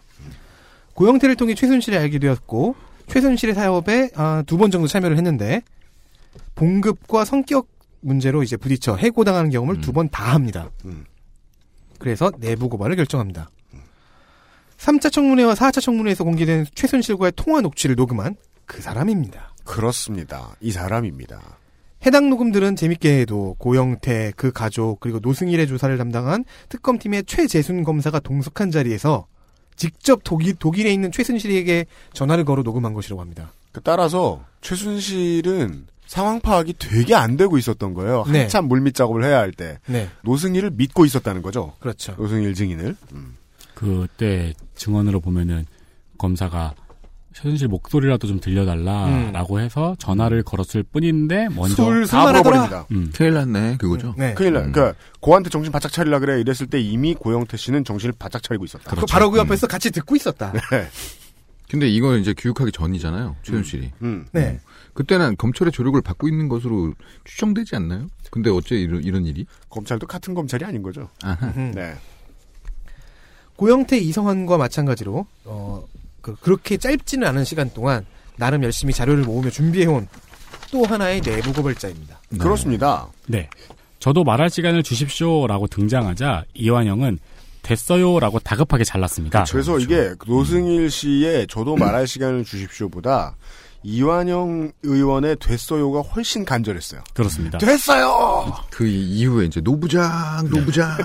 그러자 이런 거예요. 노승일 네. 증인이 그냥 마이크에 대고 난 후배를 죽일 생각은 없어서 녹음은 안 했다라는 요지의 발언을 그냥 자기 맘대로 해버립니다. 음. 네. 이 발언을 하는 동안에 이완영 왜냐면 의원은 고글 합니다. 막 아이고 아이고 노부장 가만히 있어요. 아이 참네 노부장 막 이러면서 그 똑같은- 네. 음성을 음성으로 마킹하는 거죠. 오디오 간 아, 에에 막 이런 거 있잖아요. 오디오 간섭. 어. 이후 조금 있다가 이만희 의원이 노승희를 신문하면서 같은 설명을 다르게 했습니다. 어, 박헌영 과장이 2층 테라스에서 나한테 그렇게 이야기했다. 정동춘 이사장 왈 이완영 의원에게 전화가 왔는데 태블릿 PC는 절도로 그 다음에 고영태가 태블릿 PC를 가지고 다녔다로 인터뷰를 해달라.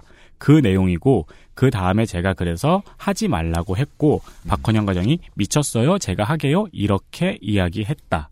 네. 사실관계는 비슷한데 뉘앙스가 약간 다릅니다. 먼저 청문회 이전에 정동춘과 박헌영이 만남을 가졌습니다. 음. 거기서 정동춘은 이완영에게 어, 박헌영이 태블릿에 대해서 이렇게 음. 알고 있다라는 말을 전했습니다.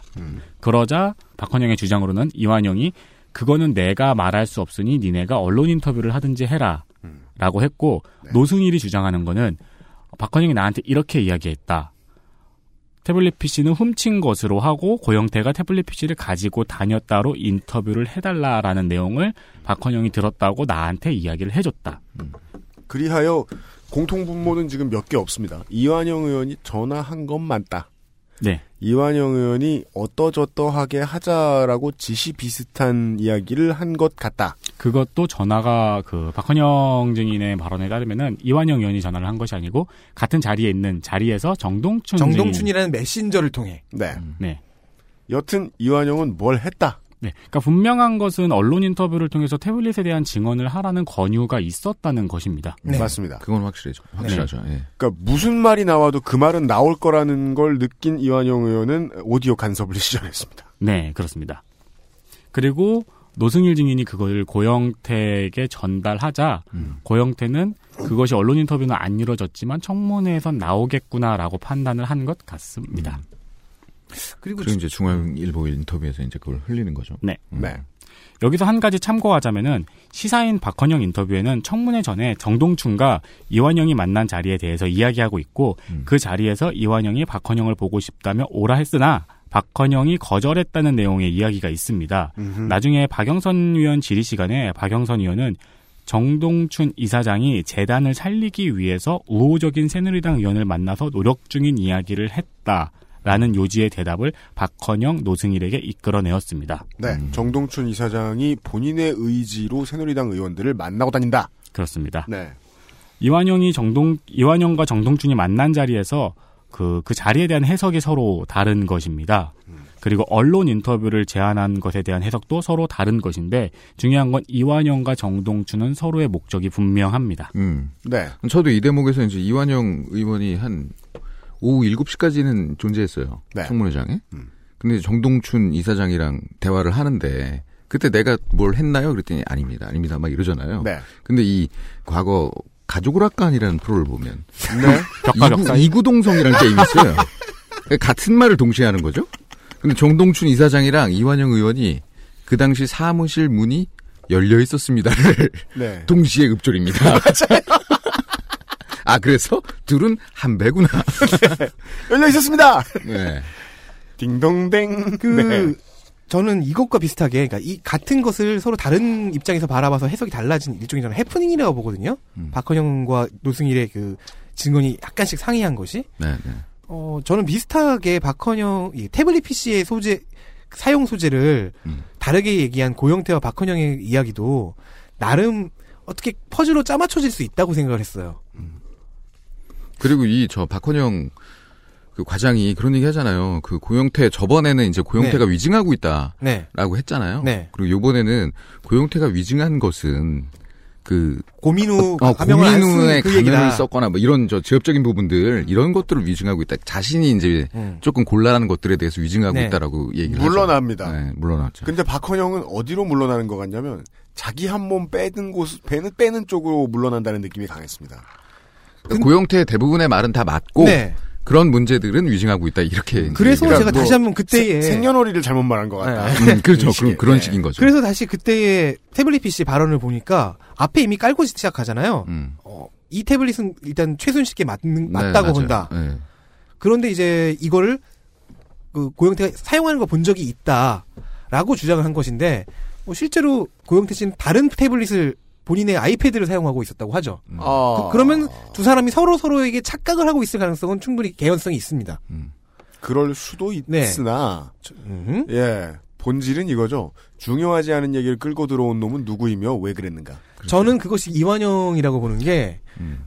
자, 이런 누구도 다 그렇게 봅니다. 이걸 아, 이것을 아니, 그 아이패드와 이 갤럭시 탭을 헷갈린 음. 박헌영이 있다고 가정을 하죠. 제 가설이 맞다면 네. 그럼 이제 박헌영이 알고 있는 그 정보를 이용할 수 있겠다라고 누군가가 생각을 했을 겁니다. 음. 그 사람이 이완영 의원이라고는 얘기하지 않을게요. 네.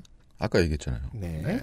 제가 다시 한번 말씀드리자면은 그 회동과 이 1년의 논란 사이에서 가장 명확하게 목표가 보이는 것은 두 사람이었습니다. 음. 이한영 의원과 정동춘 이사장이었습니다. 네. 네. 그리고 그 둘은 이구동성 그 게임을 두 했고요. 사람이 이제 이구동성을 하, 고 있을 동안 네. 박헌영, 노승일 두 사람의 표정을 봤는데요. 지겨워 죽겠다는 표정이었어요. 그 약간 기가 막혀 했던 네, 네. 느낌이었어요. 네. 고작 이런 거 하려고 나를 이용하려고 했나라고 저는 읽었습니다. 네, 이때까지는 노승일 증인의 역할이 이 정도에서 끝날 줄 알았습니다. 그러나 이후 노승일 증인이 차은택에게 김기동을 소개시켜준 것이 우병우라는 증언을 하고 나서 그렇게 증인으로 들었, 그렇게 들었다. 그렇게 들었다라는 증언을 하고 나서 증인으로 레벨업이 네. 되고 띠리링 띠리링 이후 물타기를 하려는 친박위원을 물리치는 단편 드라마 노승일의 대모험을 시작하게 됩니다. 손혜연 의원의 질의 시간에 나와 영태가 모아온 자료라는 말로 최순실의 컴퓨터에서 이 국정농단의 증거가 될 만한 자료를 수집하였다고 말했습니다. 이를 두고 마치 고블린 같은 존재였던 백승주 의원이 공격을 시작했습니다. 네. 백승주 의원은 최순실에게 카피한 자료가 최순실의 동의를 받지 않고 카피한 거면 그건 불법이다라면서 공격을 하려 하자 네. 어, 노승일 증인이 단박에 처벌받겠습니다라고 말해버립니다. 그러니까 그 어, 최고의 전투력 순간이죠. 네. 무슨 그 그 뭐냐 NBA 이번 주에 하이라이트 1위 이런 거 같은 거 있잖아요. 예. 그러니까 그 순간 이제 이런 표현을 농구 용어는 그런 말을 했습니다. 어, 백승주 의원이 포스터라이즈드 돼요. 네. 인 유어 페이스였습니다. 네. 네. 오 진짜? 이러면서 처벌 받을 거예요? 아 진짜 근데 백승주 의원 정말 말 못하더라고요. 진짜. 질문을 내가 못 이해하고 있는데, 오 근데 신기하게 노승일 증인이나 박헌영 증인은 이 사람의 말을 알아들어요. 네. 너무 대단했어요. 그러니까 제가 이런 말씀을 드린 거예요. 그 청문회 RPG의 고블린 같은 공격력이라고. 처벌받겠습니다라는 말에 당황한 백승재 의원이 김기동이 법률 조력자라는 것은 확인된 것이냐라고 물었습니다. 아 그렇게 질문한 거예요. 네, 음. 아까 증언할 때 분명히 두 번에 걸쳐서 이것은 들은 얘기라고 강조를 하였거든요. 네. 제 생각입니다라고 노승일 증인은 답변을 하였습니다. 이에 백승재 의원은 상상을 가지고 답변하냐는 씨알도 안 먹히는 공격을 시전합니다. 음. 그러나 백승주 증인은 들은 얘기라고 분- 백승주가 아니라 아, 그러나 노승일 증인은 들은 얘기라고 분명히 전제했다고 답변을 하였습니다. 네. 여기에서 위기에 몰린 백승주 위원이 내 편이라고 생각되는 박헌영 증인에게 고영태의 위증과 진실성에 대한 질문을 하자 박헌영 증인은 고영태는 핵심 사안이나 본질에 가까운 것은 100% 진실에 가까운 것을 이야기했다고 생각한다고 답변하였습니다. 그 박헌영의 변화라는 것이 그냥 얼핏 예측해 보면 음. 어, 그냥 개인이 개인으로서 두려웠다. 음. 인 것 같아요. 그러니까 잘못하면 큰일 나게 생겼거든요. 예, 네. 음. 예, 예. 내가 원래 죄가 없었는데 생기겠네. 음, 라는 그렇죠. 생각이 들었던 음. 것 같아요. 그러면서 드라마틱하게 태도가 한번 바뀌죠, 또.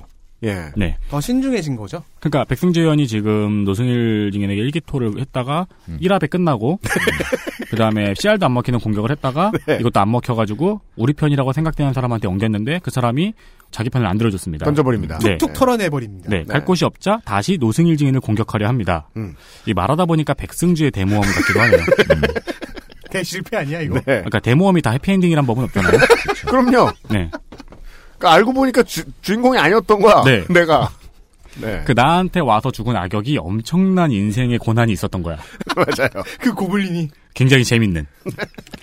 노승일 증인에게 최순실 PC에서 주인 몰래 카피를 한 건 범죄인데 범죄의 의도가 뭐냐라고 묻자 노승일 증인이 아까보다 레벨업한 결연함으로 세상에 밝히고 싶었다라는 극적인 답변을 해버립니다. 네. 빠바바바 이후 추가적으로 질문을 할 때마다 그렇죠. 영웅 유니스로 변해요. 맞아요. 그리고 이후 추가적으로 질문을 할 때마다 깨끗한 나라를 위해서 부정부패를 고발하는 것은 국민의 의무라고 생각한다 등의 멋있는 답변을 유도하는 역할이 됩니다. 그래서 노승일 씨가 덴젤 워싱턴이 돼요. 네. 그리고 백승주 위원은 거의 디아2의 바바 삼형제 같네요. 경험치를 막 던져줘요.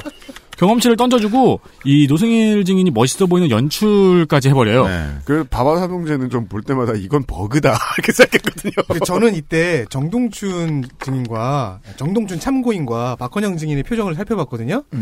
박헌영 증인은 이제 표정이 그냥 풀어지고 부드럽게 풀어지고 있고요. 정동춘 그 참고인은 얼굴이 굳어가고 있었어요. 맞아요. 네. 네. 어, 이렇게 완벽하게 노승일 증인을 띄워주는 역할을 한 네. 네. 백승주 의원은 그 이후 잠시 위원장 자리에 있었던 박범계 위원장이 하필 또 이때 네. 박범계 의원이 위원장 자리에 있었었어요. 그러면 목사님 전장이 달라지죠. 뿜을 그죠? 치는데. 네. 네. 뿜질 않았군요. 물타기 하지 말라고 깔끔하게 정리해버리자 그대로 퇴치됩니다. 맞습니다. 진짜. 네.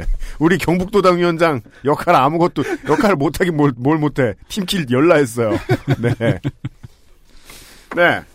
아하, 이렇게 해서 5차 청문회의 내용들을 저희가 지금 시간이 허락하는 만큼 정리를 해보았습니다. 처음에 신청했던 증인 중에 떨렁 2명 출석한 것 치고는 10%대 출석률 치고는 어, 아니죠. 저는 반대로 이렇게 생각했거든요. 출석을 이렇게 조금 했으면 엄청나게 캐낼 수도 있겠다.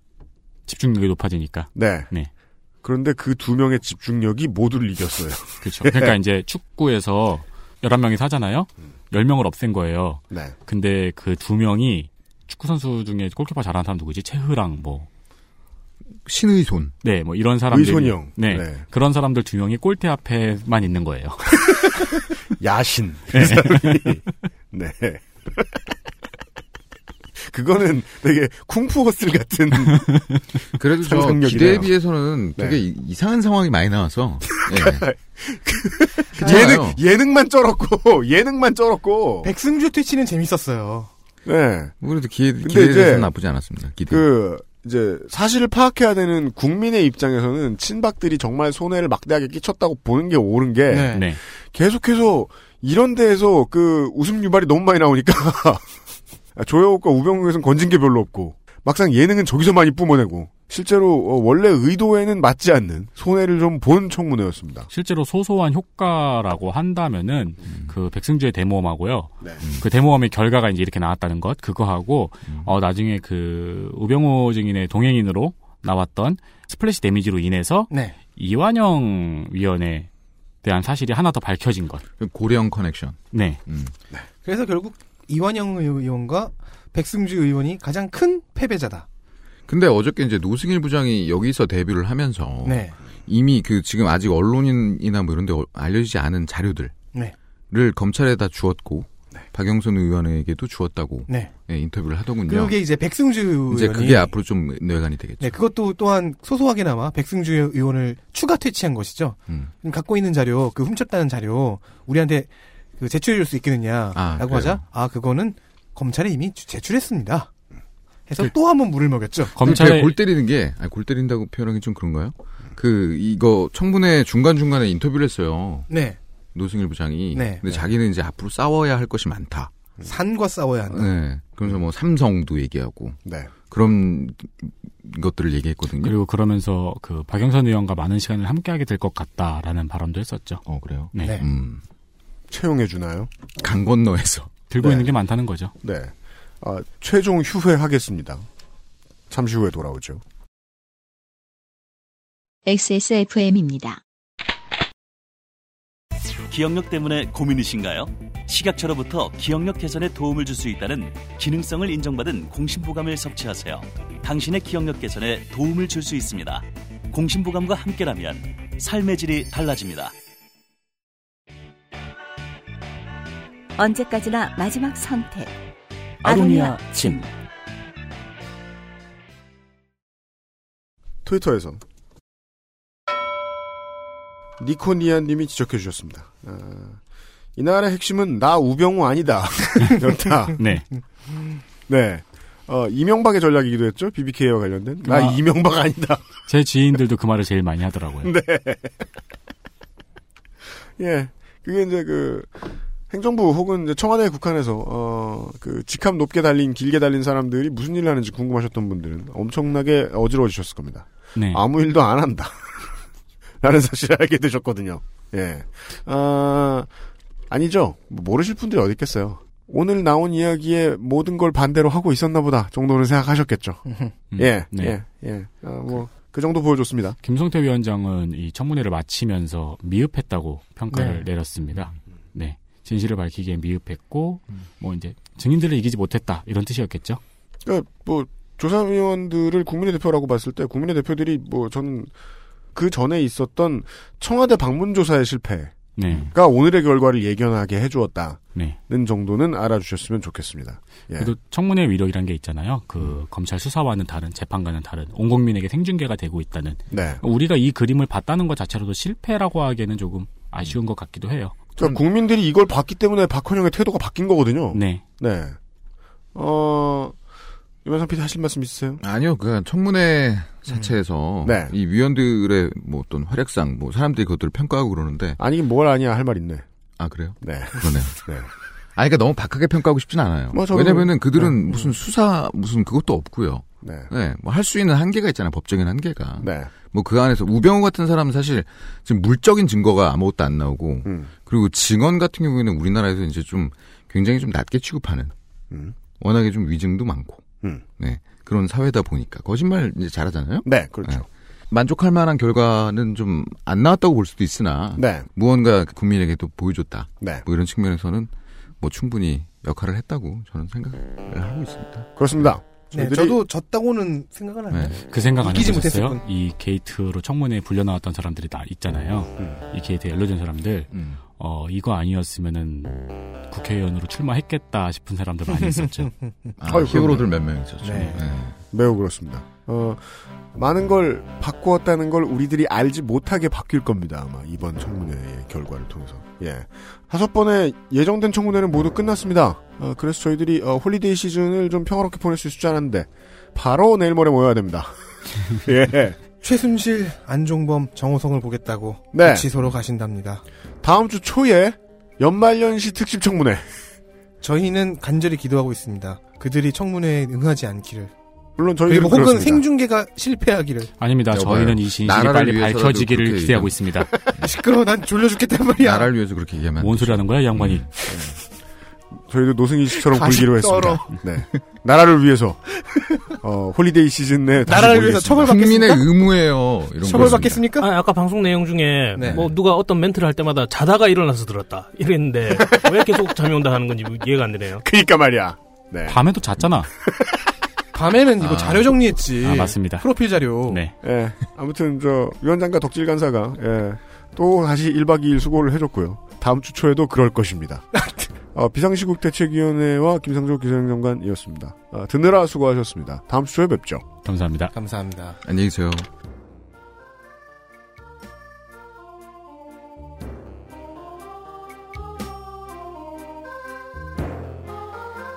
XSFM입니다. I D W K